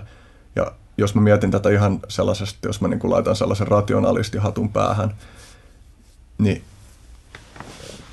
niin musta on, näyttää hyvin mahdolliselta, että näissä on kyse jostain samantyyppisistä ilmiöistä, ja että esimerkiksi se kielillä puhuminen, että mä oletan aihepiiriä mitenkään syvällisesti tuntematta, mutta mä oletan, että siinä tapahtuu jotain semmoista just, että tietyt aivoalueet ikään kuin joko kytkeytyy pois ja toiset aivoalueet kytkeytyy enemmän päälle, tai, tai että ylipäänsä se aivojen toiminta muuttuu sillä tavalla, että painopiste muuttuu – siinä, että mitä aivot tekee, mikä mahdollistaa tuollaiset kokemukset. Ja, ja, ja mä lähtökohtaisesti sen kaiken perusteella, mitä mä tiedän tästä aiheesta, niin pidän tuota tosi terapeuttisena juttuna mm. ja tosi terveellisenä juttuna ja niin kuin ihmiselle lajityypillisenä toimintana pyrkii hakemaan jotain tuollaisia asioita. Ja se on jännä, että noissa psykoaktiveissa on se, se jännä elementti, että, että niissä ei välttämättä tarvitse olla mitään kovin voimakasta sellaista – narratiivista komponenttia, että, että just että ihmiset ihan riippumatta niiden jostain maailmankuvallisista tai metafyysisistä käsityksistä menee johonkin ajahuaskasessioon tai mihin tahansa nyt viime aikoina on myös niin kuin, esimerkiksi tehty näitä psilosybiinitutkimuksia. Reaktiot on ihan samanlaisia, että, että riippumatta siitä, että mihin ne ihmiset uskoo, niin ne vaikuttaa sellaisella tavalla, että ne aiheuttaa tämän tyyppisiä kokemuksia ja just se niin kuin voimakas ilon ja surun kokemus ja joku semmoinen tunne siitä, että on instrumentti jollekin itseään suuremmalle, niin silloin selviä terapeuttisia vaikutuksia ja siihen myös kytkeytyy se, että miten samassa tilassa olevat muut ihmiset suhtautuu siihen. Jos ne suhtautuu positiivisesti, niin on paljon todennäköisempää, että sillä on jotain rakentavia seurauksia ja silloin se ylläpitää jotain yhteisöllisyyttä ja yhteenkuuluvuutta. Mm. Ja sitten sit mä mietin, että, että se voi olla ehkä keskiverto ihmiselle – tietyllä tavalla näyttäytyy kynnyksellisemmältä, että se sama tila saavutetaan silleen, että siihen liittyy joku voimakas tietty uskonnollinen narratiivi ja että, että me nyt puhutaan tässä Jeesuksen kanssa ja Jumalan kanssa ja puhutaan kielillä ja saadaan kontakti siihen, mutta että jos mä niin katson sitä ulkopuolelta, tietysti tässä on se vaara, että mä typistän sen vaan johonkin tiettyyn mun perspektiiviin, mutta että, että mä yritän lähestyä tätä silleen ymmärtävästi, niin että musta toi on, että, että tavallaan vähemmän ja vähemmän mua, mua ihmetyttää se, että, että miksi ihmiset tekee tuollaisia mm, juttuja. Että, että, että musta tuntuu, että se tietyllä tavalla myös naksauttaa pois meidän jonkun semmoisen tietyn, tietyn liian sivistyneen moodin ja saa ehkä jopa vaikka nämä ihmiset ehkä itse tykkäisi tästä määritelmästä, mutta mä pidän tätä vaan positiivisena, että saa jonkun tatsin johonkin eläimelliseen tai eläimiseen puoleen meissä kaikki toi, mitä sä sanot, on tosi lähellä sitä edelleen mulle vähän epäselvää sektoria, joka on semmoinen, että jos mä saisin itteni tästä potkittua jatko-opiskelemaan ja tekemään sitä väitöskirjaa, mistä mä jotenkin aktiivisesti haaveilen, niin hyvin niin kuin noilla sektoreilla se jotenkin liittyisi. Mä en vaan jotenkin löydä sitä mun tutkimuskysymystä, enkä sen takia etene siinä hommassa, mutta tota, tosi niin kuin maailman kiinnostavimpia juttuja ytimessä mun mielestä. Mm. Musta tuossa, tota, mitä tuli noihin psykedeelitutkimuksiin, niin se on mun mielestä hirveän kiinnostavaa, että, että nimenomaan jopa ne ihmiset, jotka ottaa näitä aineita niin kuin kliinisessä settingissä, siis jossain sairaalassa, mitä mm. ihmettä ei nyt kuulosta mm. mitenkään niin kuin kauhean rituaaliselta eikä eksoottiselta, eikä, eikä ikään kuin semmoisella tavalla jotenkin luovasti stimuloivalta, mitä mä assosioin tuommoisiin juttuihin. Se on musta tosi kiinnostavaa, että siellä on niin kuin kuitenkin erittäin samanlaisia kokemuksia myös. Mm. Ja totta kai niin kuin antropologina väistämättä se, mikä kiinnostaa, on se niin kuin, uh, sosiaalisen verkoston vaikutus ihmisen kokemukseen. Mikä se verkosto, verkosto silloin on? No totta kai varmasti sillä ihmisellä siellä uh, sairaalassakin vaikuttaa myös ikään kuin niiden ihmisten asenteet, jotka ehkä on hänen viiteryhmänsä ja hänen kulttuurinsa ja ei ole läsnä, mutta, mutta akuutisti läsnä olevien ihmisten vaikutus on varmasti tosi suuri. Vai onko, jos se kokemus on sitten kuitenkin niin samanlainen kahdestaan jonkun terapeutin kanssa ja sitten mm. jossain, missä lienee niin kuin hikimajassa muiden trippaajien kanssa koko yötä rummutuksen kanssa, tai en mä tiedä, niin mä luulen, kes... niissä on. Ehkä yksi keskeinen juttu on se kaikista on tyyppistä, kun säkin mainitsit siinä sun, sun tekstissä sen, että, että se on olennaista, että se on turvallinen tila, jossa käydä läpi. Oliko mä ehkä kirjoitinkin turvallinen tila, poikkeuksellisten tietoisuuden tilojen kokemiselle ja tutkimiselle, taisi olla niin kuin jotakuinkin se, mitä sä ilmasit sen, niin että et se, että mikä se tarkka, tarkka narratiivinen tulkintakehikko on, ei ole niin olennainen, vaan se on mm. olennaista, että siinä on ihmisiä, joihin sä luotat, jotka tukee sua, mihin ikinä sä sitten meetkin. Ja niin kuin, että, se, että se ikään kuin set and setting, joka tulee tulee tuosta psykedeelitutkimuksen skenestä, niin pätee ihan samalla tavalla vaikka tuohon kielillä puhumisuskonnolliseen mm. kontekstiin, että että jos se on tosi huono, niin se tarkoittaa sitä, että siellä on vihamielisiä ihmisiä, jotka pilkkaa sua, kun sä meet siihen tilaan. Ja, ja se, se varmasti voi olla traumaattista tai jopa niin kuin psyko, psykoottisia. Siis... Niinpä, ja siis ihmisillä on huonoja trippejä ja tosi huonoja mm. uskonnollisia kokemuksia. Mm. Että, että molemmat kokemukset selvästikin voi myös niin kuin, tehdä ihan hirveät tuhoa. Mm. Mutta niin kuin, Joo, tämä on yksi sellainen asia, joka on ollut tosi tyydyttävää tässä oman polun aikana, niin on alkanut yhdistyä tuollaisia tiettyjä lankoja sillä, että mm. alkaa hahmottaa jonkun yhden erikoisalueen kautta, jota on funtsinut paljon, joka mulla just on toi psykedeeli-aihepiiri, niin alkaa myötätuntoisesti löytää ymmärrystä ihan muihin elämän osa-alueisiin. Mm. Ja, ja uskonto on tosi iso osa siinä. Ja se on ihan valtavan kiehtovaa. Kyllä, niin kuin, mihin ihmisen tietoisuus taipuu ja missä olosuhteissa, niin se on kyllä varmaan niin kuin se ydinkiinnostavuus kaikessa itselle. Tai siihen se jotenkin aina palaa ihan mistä tahansa mä lähden kaivamaan, niin sinne mä niin kuin tieni löydän. Mm. Mä sain tietää viime yönä lukeessani lukuisia sun kirjoittamia tekstejä antropologista. Siis voi olla, että mä oon kuullut tämän joskus aiemminkin, mutta se ei ainakaan tarttunut mun päähän, että on olemassa avaruusantropologiaa. ja tietysti kun mä kuulin siitä, niin se on ihan itsestään selvää, että miksi sitä on ja miksi se on relevantti, mutta ehkä sä voit selittää, mistä on kyse avaruusantropologiassa. No, siinäkin on niinku useampia tutkimusaloja, eli, eli totta kai niinku yksi asia, mitä avaruusantropologi – tutkii, on, on se, mitä tällä hetkellä tehdään, vaikkapa astronautit. Millainen meininki niillä on, mitä ne puuhaa koko se avaruusteollisuus siinä ympärillä. on tutkimuskohde. Mutta sitten siellä on toki semmoista niin kuin futuristisempaa ajattelua, että jos ja kun tässä lähdetään tähtiin yhtään isommalla porukalla tai yhtään kauemmas, niin ähm, kuka sinne lähtee ja kuka sen saa määritellä, kuka sinne lähtee, mikä se on se ihmiskunta, joka on lähdössä jonnekin, minkälaisella niin kuin, mm, minkälaisen sääntöjen alasena tavallaan lähdetään toimimaan noissa jutuissa. Ja sit, sitten kaikkein niin kuin hirvittävän kiinnostavia pohdintoja ää, potentiaalisen vieraan älykkyyden kohtaamisesta ja mikä on meidän kulttuuri, meidän kulttuuri jälleen, mikä se on se niin kuin me tässä vaiheessa suhteessa johonkin niin kuin toisiin elämänmuotoihin ja erittäin niin kuin futuristinen ja kiinnostava sektori. Mä oon ihan täysin sitä mieltä, että, että tässä pitäisi perustaa Suomen avaruusantropologinen yhdistys mahdollisimman pian, koska ennen pitkään sitä tarvitaan kuitenkin. On tuossa muutaman kollegan kanssa oikeastaan hanke vireillä, tai mä en tiedä, onko ne ihan pereillä siitä, että se on ihan täysin vireillä. Mä sitä mieltä, että semmoinen tulee kuitenkin, semmoinen tulee kuitenkin ensi vuonna. Se on ylipäätään semmoinen sektori, mihin olisi mun mielestä kiva niin kuin, tutustua enemmän. Ymmärrettävistä syistä ei varmaan niin kuin, toistaiseksi mitenkään suunnattoman aktiivista, kun ei sitä avaruuspöhinää kuitenkaan vielä niin hirveästi ole. Hmm. Mutta ehkä se tästä kasvaa. Mä, mä toivoisin.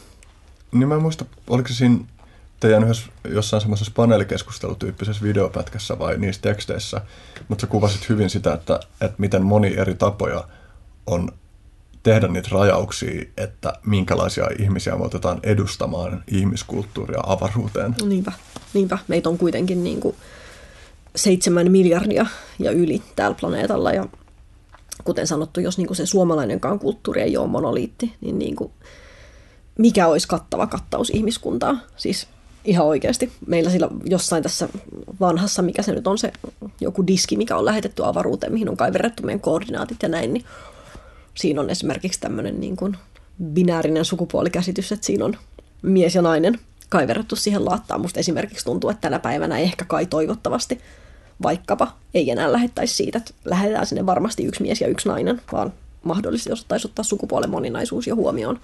Tai en tiedä, osattaisiko, ehkä ei osattaisi, ehkä, ehkä siinä vaiheessa, kun mennään Marsiin, niin osataan ottaa. Oliko se muuten niin, että niissä diskeissä niin sieltä nais, naiselta ikään kuin ei vaan oltu huomattu, eli käytännössä tietoisesti varmasti jätetty pois genitaalit. Siis että siinä on jotenkin äärimmäisen hienovaraisesti siinä, missä niin kuin miehen geni, genitaalit on, on ihan näkyviin. Ja naisella taitaa olla vaan semmoinen kolmio. Olisiko Joo. näin? Vittu tuo on ärsyttävä ilmiö. niin ja hauska esimerkki siitä, että, että toi on niinku juttu, mikä ihan äsken vielä ei ole ollut ollenkaan näkyvä. Eli, eli nimenomaan semmoinen niinku kulttuurinen automaattinen oletus, joka, jonka vaan niinku, siis me ollaan varmasti molemmat vielä kasvettu semmoiseen maailmaan, missä sulla on nimenomaan niin kuin oletusmies, oletusmies, oletusihminen on mies, ja sitten on olemassa naishahmo siinä jotenkin sen vierellä, ja siinä on mm. kaikki mitä on. Silloin kun mä olin ala-asteella, niin homo oli haukkumasana, mm. Mikä nyt on semmoista, että jos joku käyttää slurrina homoa, niin on se nyt aika niin kuin todella junttia ja semmoista, että mikä sus on vielä, miksi sä tuommoista teet. Tässä on aika hauska läppä se, että tuossa aiemmassa keskustelussa mä justiin kerroin tällaisen anekdootin omasta kokemuksestani, jossa nimenomaan tein näin ja käytin sana homo slurrina ja se on ollut tavallaan ihan hillittömän hauska ja nolo juttu. Se oli sitten katusoittosessio, jossa tyyppi käveli mun kitaralaukun päältä ja mut tuli vaan spontaanisti homo. Se tuli sieltä lapsuudesta. Joo.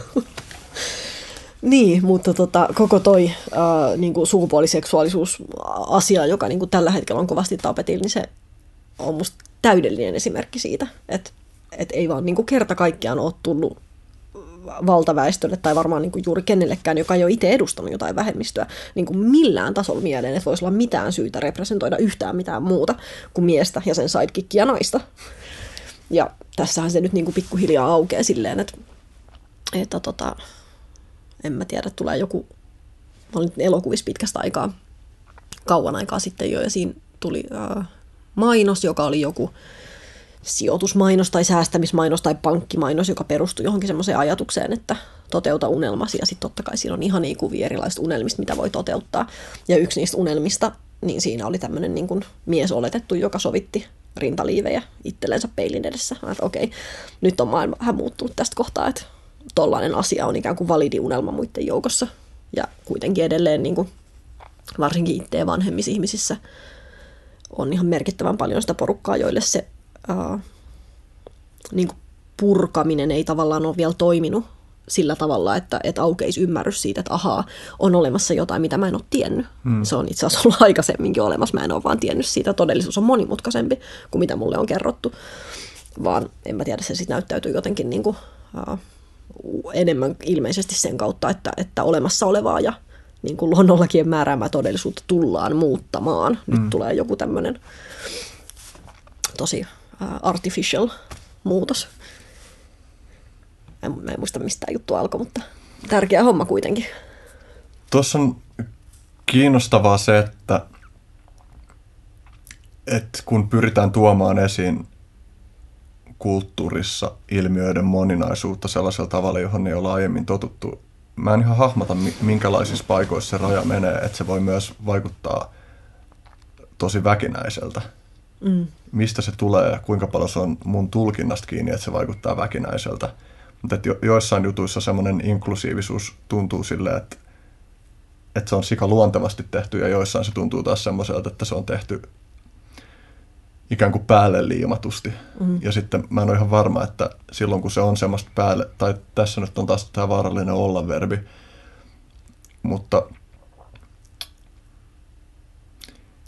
mikäli tietynlaiset jutut aiheuttaa selkeästi useammin sellaista kokemusta siitä, että on päälle liimettu ja teen näistä, niin saattaako se jopa kääntyä sitä asiaa vastaan? Että voiko se tuntua semmoiselta pakottamiselta?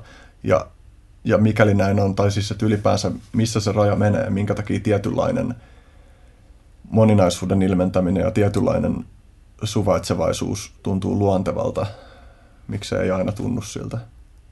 Niin, mulla tulee jotenkin tosta oikeastaan mieleen edelleen niin kuin homoseksuaalisuus esimerkkiä seuratakseni, että jossain vaiheessa, kun jonnekin viihteeseen ja varmaan just yli mainoksiin, en mä tiedä minne kaikkialle, ää, rupesi tulemaan niin kuin homoseksuaalisuuden representaatioita, niin kyllähän oli kansanosa, joka huusi kovasti homosaatiota ja, mm. ja varmaan ihan aidosti oikeasti koki, että nimenomaan mm. todella päälle liimatusti mm. yhtäkkiä niitä homoja oli sitten kaikkialla. Mm. Ja en lainkaan siis epäile, etteikö, etteikö välillä se olisikin ollut hyvin päälle liimattu, mä ehkä jotenkin itse ajattelen, että, että jos ei onnistu tekemään sitä sen paremmin kuin päälle liimatusti, niin se on varmaan kuitenkin parempi tehdä, koska, koska kyllä se mm, nimenomaan tavallaan kulttuurinen rakenne sen osalta, että mitä on mahdollista olla olemassa, muuttuu sen kautta, että niitä kuvia tulee sinne kulttuuriseen kuvastoon. Mm. Ja OK on varmasti joku niin kuin, äh, sukupolvi tai äh, ryhmä, jolle se päälle liimattuus saattaa noin niin kuin sä sanot kääntyä itseään vastaan, mutta toisaalta sitten ne sitä nuoremmat ihmiset, jotka, jotka sitten kasvaa sen kuvaston kanssa, niin musta ainakin näyttää siltä, että, että aika voittopuolisesti jotenkin sitten, niin kuin me kaikki tietysti vaan hyväksytään, hyväksytään aluksi tavallaan maailma sellaisena, kun se meille mm. näyttäytyy, kun me siihen tullaan. Niin kyllä se ehkä kuitenkin jotenkin semmoisena mm, niin kuin tehokkaana kulttuurimuutoksena tai nopeana kulttuurimuutoksena mä luulen, että se saattaa olla parempi vaikka se olisi päälle liimattu. Mutta tästä toki niin kuin, tämä on ihan aivan täysin niin kuin perstuntumalta heitetty arvio. Niin mua mietityttää se, että, että tietyllä tavalla nopeat kulttuurimuutokset vaikuttaa korreloivan konservatiivisuuden ja autoritaarisyyden lisääntymisen kanssa. Mm, se on kyllä totta myös. Mä en tiedä, mitä helvetistä on kanssa voi diilaa. tai silleen, että niin, mitä tuosta pitäisi tulkita, miten tuon pitäisi vaikuttaa johonkin valintoihin, joita me tehdään. Että tavallaan, että tämä on alkanut näkeä sillä tavalla, että, että, että itse tosi liberaalina monessa mielessä ihmisenä niin alkanut hahmottaa paremmin, että miksi ne konservatiiviset voimat yhteiskunnassa on myös tärkeitä. Ja sitten tavallaan myös nähnyt sen, että, että, että asioiden täytyy tavallaan tai että, että kun muutoksia tapahtuu, niin kulttuurit tarvitsee aikaa sopeutua niihin mm. muutoksiin, ja jos ne tulee liian nopeasti, niin sitten ihmiset kokee, että ne ei ymmärrä, mitä tapahtuu, ja ne ei enää samastu siihen, mitä ympärillä tapahtuu, ja, ja siitä taas seuraa kaikenlaisia yhteiskunnallisia, niin kuin, en tiedä voiko sanoa lieveilmiöitä, ei se ole ehkä enää lieveilmiö, että minkälaisessa poliittisessa ilmapiirissä me vaikka eletään. Niinpä, Niinpä. ja sitten samalla niin kuin, tota, kysymystä arvioidessa on jotenkin niin kauhean selvää, että me ollaan tosi ekaa kertaa siinä, missä me ollaan. Et ne asiat, mitkä muuttuu ja se tahti, millä ne muuttuu ja se laajuus, millä ne muuttuu ja kaikkea, niin totta kai, totta kai se on siis aina uniikki ja jokainen hetki on uniikki, mutta mm, kyllähän tässä on jonkunlainen semmoinen niin kuin, uh, tihenevän muutoksen käyrä tai, tai, tai miten sen voi sanoa. Et tietysti mielessä mä en ole edes varma, että kuinka paljon voi arvioida katsomalla taaksepäin, mm. että mitä ikään kuin jotenkin vastaavat liikkeet on aikaisemmin tuottanut. Mutta mut niinpä, ihan mahdoton paikka, missä elää toi voiman ja vastavoiman välinen jännite. Mm. Mm.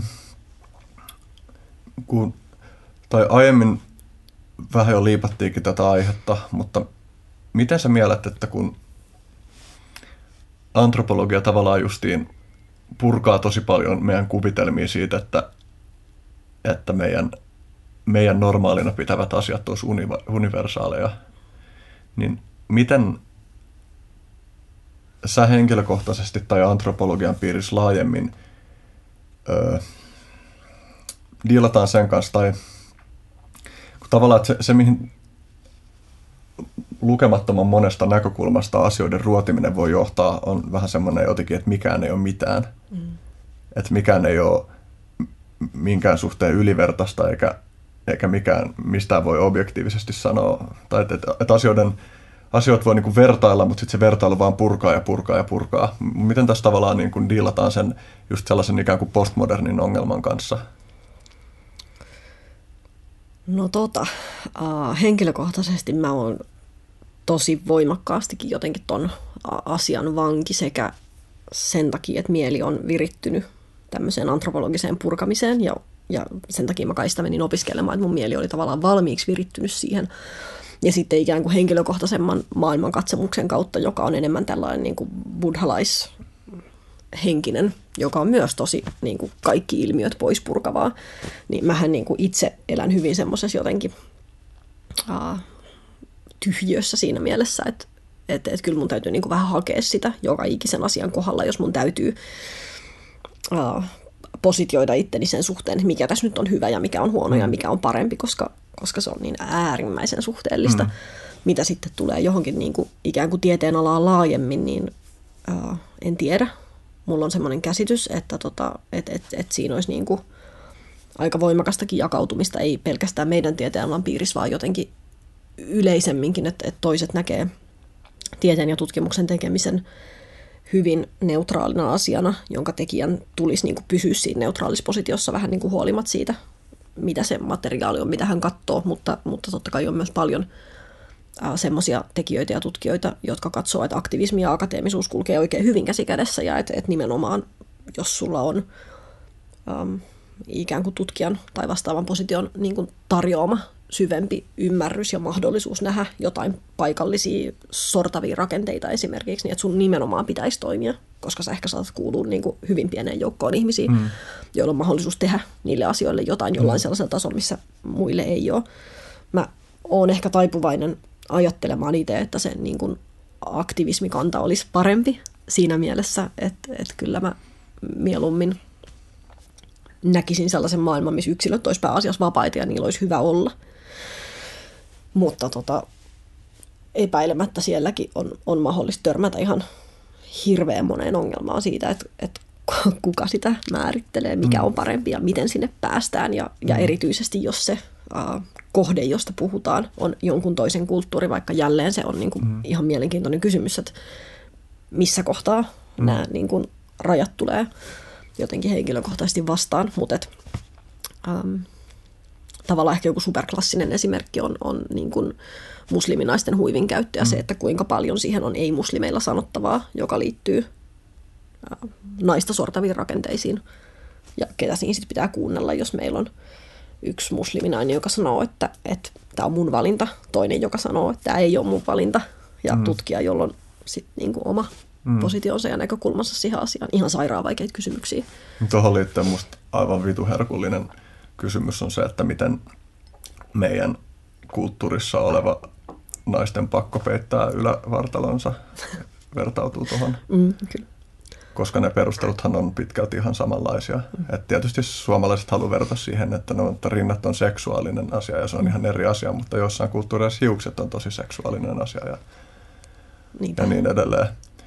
Miten, okei okay, mä pystyn näkemään sen, että miten, jos antropologi tekee tutkimusta, niin se voi pysyä sillä tavalla neutraalina, että se voi vaikka dokumentoida, että no tässä kulttuurissa nyt ympärileikataan mm. lapset. Mutta sitten niin kun, jos miettii laajemmin, niin kun, no tietenkään ei ole mitään yhtä antropologin maailmankuvaa, mm. mutta mä yritän niin kun, tavallaan hahmottaa, että sellaisessa onko jotain tyypillistä kaavaa siinä, että miten ihmiset, jotka lähestyy sellaisella antropologisella otteella ilmiöitä, niin suhtautuu johonkin moraalikysymyksiin liittyen vaikka siihen, että onko tyttöjen ympärileikkaus ok, Voiko se, onko se ok katsoa vierestä, että Tämä nyt on siis esimerkki, mä en ole tässä mitään ehdotonta, ehdotonta kantaa siihen asiaan, vaan yritän niin hahmottaa, että voiko tätä lähestyä? Tai miten tätä voi lähestyä, tätä kysymystä. Mä en osaa sanoa, mikä voisi olla, niin kuin, mä en tunne tarpeeksi antropologeja, hmm. enkä tarpeeksi laajalti, että hmm. et mulla olisi niin kuin mandaattia tavallaan puhua niiden hmm. puolesta. Mä tunnen Helsingin yliopistolla pääasiassa opiskelleita vuosien 2007 ja 2017 välillä opintonsa aloittaneita, eli suunnilleen omaa ikäryhmääni olevia niin kuin alan ihmisiä. Ja mulla on käsitys siitä suunnilleen, millainen suhde niillä on tuollaisiin kysymyksiin, joka pääasiassa kallistuu melko paljonkin enemmän sinne ikään kuin aktivismin puolelle. Mm. Mutta sitä mä en osaa sanoa, että miten tiedeyhteisö miettii ikään kuin laajemmin. Mm. Tässäkin on yksi, minkä takia mä haluaisin mennä sinne jatko-opiskelemaan. Mä haluaisin olla enemmän kontaktissa sen niin kuin, mm. aktuaalisen akateemisen maailman kanssa. Sehän on niin kuin, tavallaan, tai henkilökohtaisena ränttinä tähän väliin, niin se on tavallaan tosi hassua olla päätynyt tuon antropologin myötä semmoiseen asemaan, missä aika usein ää, niin kuin, pääsee puhumaan antropologien suulla, kun samaan aikaan on aivan totta, että jep, mä valmistuin sieltä 2015 ja aivan niin kuin uskomattoman mahtavaa oli opiskeluaika ja meidän tieteenala on paras ja näin poispäin. Mutta enhän mä ole selkeästi ollut siellä yliopistolla. Mä pyöritän verkkojulkaisua ja lähinnä mm. keskityn tekemään niin kuin journalistin työtä siinä sivussa. Et, et monessa mielessä noin on sellaisia kysymyksiä, joihin mä niin kuin toivoisin, että joku kysyisi tota joltain oikealta antropologilta, jolla, joltakulta, joka niin kuin on siinä maailmassa kiinni. Mm. Tai sitten täytyy varmaan mennä itse takaisin sinne maailmaan, koska multa tätä näköjään nykyisin kysytään. Hmm. Mutta on niin kiehtovaa, kun mä pystyn lähestyä ton tyyppisiäkin, tai mä mietin, että, että just jotain tällaisia rituaaleja, jotka luo jotain heimoyhteyttä. Mä pystyn näkemään tosi arvokkaan. Jos miettii vaikka semmoinen, että olisi joku heimo, jossa tietyn ikäisille lapsille isketään vaikka tatuointi, vaikka polttotatuointi käteen tuohon kohtaan. Niin jos on sen heimon piirissä normaalia, mä en usko, että se on silloin erityisen traumatisoivaa ja se todennäköisesti voi lisätä jotain semmoista heimon keskinäistä yhteenkuuluvuuden tunnetta, joka voi olla parhaimmillaan tosi mahtavaa, tai sitten se voi myös olla, miten meille tyypillisemmissä esimerkkeissä nähdään, että uskon, niin kuin, joidenkin uskonnollisesti, onko lahko poliittisesti epäkorrekti ilmaisu? Musta tuntuu, että lahko on ihan niin kuin kyllä uskontososiologinen määritelmä. Joku la- lahkon, lahkoon kuuluminen voi olla sosiaalisesti tosi hyvä ja terveellinen juttu niin kauan kuin se on, mutta sitten kun se ei enää ole, niin sitten se voi olla ihan kammottava juttu, se voi muuttua vankilaksi ja, ja niin kuin rikkoa ihmisten mielenterveyden. Mm. Ja jossain niin kuin tällaisessa heimomeiningistä mä pystyn näkemään, että miten se joku niin kuin tatuointi, joka rituaaliomaisesti tehdään kaikille, voi olla tosi positiivinen psykologista eheyttä ja sosiaalista eheyttä lisäävä juttu. Ja sitten se toisaalta niin kuin jossain tilanteessa voikin olla yhtenä elementtinä, joka niin kuin luo sille ihmiselle vankilaa. Ja että se ei pystykään olemaan oma itsensä ja pysty toteuttamaan omaa visiota. Toi niin kuin yhteisön ja yksilön oikeuksien ristiriita on mun mielestä ihan hillitön aihe kanssa. Ja, ja on myös selvää, että, että meidän kulttuurissa tällä hetkellä niin kuin siinä, mihin mä nyt mielen itteni ensisijaisesti, niin on – tosi luontevaa painottaa tosi paljon, että totta kai yksilö on tärkein, mutta ei musta ole mitenkään selvää, että yksilö on tärkein. Mm. Tai että mä ajattelen maailmaa ekosysteemeinä ja ihmisyksilöt on ekosysteemejä ja ihmisryhmät on ekosysteemejä ja niin edelleen. Tuosta lähtee tosi monta niin kuin kiinnostavaa keskustelulankaa. Um, mä ajattelen perustamatta tätä mihinkään, koska tätä ei oikein voi perustaa mihinkään. Että et varmaan tavallaan palatakseni vähän siihen normaali, epänormaalityyppiseen kysymykseen, niin on varmaan ihan mahdollista, että niin kuin, ää, elämän traumatisoiva potentiaali on kasvanut sitä myötä, kun meille on tullut näin niin kuin suuressa historiallisessa kehityksessä enemmän niitä toisia mm-hmm. ja eri näkökulmia, joihin peilata itseämme, koska jos sä ää, niin kuin elät ja synnyt ja kasvat jossain niin kuin ikään kuin kohtuullisen homogeenisessa ympäristössä, jos, jonka käytäntöjä joku niin kuin, mm, vieras ajatusrakennelma ei kyseenalaista, miten mä voisin kuvitella, että joskus kauan sitten mm. ihmiset, jotka on elänyt pienemmissä yhteisöissä kauempana toisistaan, on niin kuin vähän enemmän elänyt, niin nimenomaan joku polttotatska, joka tehdään sulle olkapäähän. Siihen on varmasti liittynyt niin kuin paljon vähemmän kyseenalaistamisen potentiaalia. Ja tämä ihana asia, mitä, mitä niin kuin nykymaailma ja antropologia tarjoaa siinä, että et, et sulla on mahdollisuus ainakin saada tietoa niin monista erilaisista tekemisen tavoista ja näkökulmista niihin tekemisen tapoihin, niin onhan se potentiaalisesti myös tosi traumatisoivaa, koska sä niin kuin, voit pullahtaa ulos vaikka mistä kuplasta ja katsoa vaikka minkälaisia mm. elämänkokemuksia ikään kuin myös siitä perspektiivistä, että ei helveti, tämä onkin ihan perseestä. Mm. Mä, en, mä en ymmärtänyt sitä aikaisemmin, mutta tämä onkin niin kuin kahle mun kaulassani, mm. mikä on jännä niin kuin, uh, tavallaan kääntöpuoli. Ehkä se on se klassinen tieto lisää tuskaa mm. juttu. Tuossa oli joku toinenkin kela, mitä olisi ollut hauska jatkaa, mikäköhän se oli. Liittyykö jotenkin niihin ekosysteemeihin? Niin se liittyy siihen yksilöllisyyden ja yhteisöllisyyden väliseen. Se on itsellekin jotenkin semmoinen niin kuin, paikka, johon mä ehkä positioin itteni jollain tosi metafyysisellä tavalla. Että tavallaan mä oon tämän mun oman subjektiviteetin vanki suorastaan. Mä synnyin yksin kai ja olettavasti kuolen yksin ja jollain tavalla mä oon tosi yksin tässä koko ajan niin kuin oman subjektiivisen kokemukseni sisällä, johon mä en ole ainakaan havainnut, että kukaan toinen varsinaisesti pääsisi messiin. Mutta sitten samaan aikaan, jos mä niinku oikein kaivelen, että mikä se minä kokemus tässä on, niin en mä henkilökohtaisesti itse asiassa löydä varsinaisesti mm. mitään minää. Mä löydän sosiaalisten suhteiden verkoston, mm. jonka niin kuin, yhdessä risteyskohdassa tapahtuu jotain mm. itse asiassa hyvinkin sosiaalista, joka on minä. Viime aikoina tuossa aiheessa mun ajatuksissa on jotenkin noussut esiin se, että, että mikä on minä, niin että onko jotain, mikä on privaattia kuitenkin? No onko? Kun musta vaikuttaa siltä, että on. Että, että on joku kokemuspiste, jota kukaan muu ei jaa, koska jos jakaisi, niin sitten se ei olisi tämä kokemuspiste, vaan joku muu kokemuspiste. Ja toi tavallaan on joku ristiriita siinä, että kun mä mietin vaikka sitä, että kun mä oon tämän niin kuin, podcastienkin use, useamman jakson aikana puhunut siitä, että mut puuttuu usko johonkin autonomiseen valintaan, eli niin kuin vapaaseen tahtoon siinä mielessä, että me tehtäisiin jotain riippumattomia päätöksiä, koska, koska mä en näe, että on mitään erillistä minuutta, joka voisi tehdä millään, missään määrin irrallaan mistään mitään, mutta sitten mä yritän hahmottaa, että, no, että, että miten helvetistä tuohon sitten sopii se joku, joku privaatti asia. Mm, se on ihan supermystistä, eikö olekin? Oh. On niin olemassa joku sellaisuus, joka on mun sellaisuus, joka on ihan siis, sitähän on ihan mahdoton ottaa kiinni, mm. että niin kuin missä se on ja mikä se on, mutta mm. mitä ilmeisimmin vaikuttaa siltä, että se olisi aika universaali kokemus kuitenkin, mm. että joku sellaisuus on mm. olemassa. Ei, ei, ei kai meillä tähän vielä mitään vastauksia ole. Mm, ei, ei vaikuta ainakaan mitään niin kuin sellaisia kauhean tyydyttäviä tai konklusiivisia. Tähän liittyen mainitsit buddhalaisuuden aiemmin.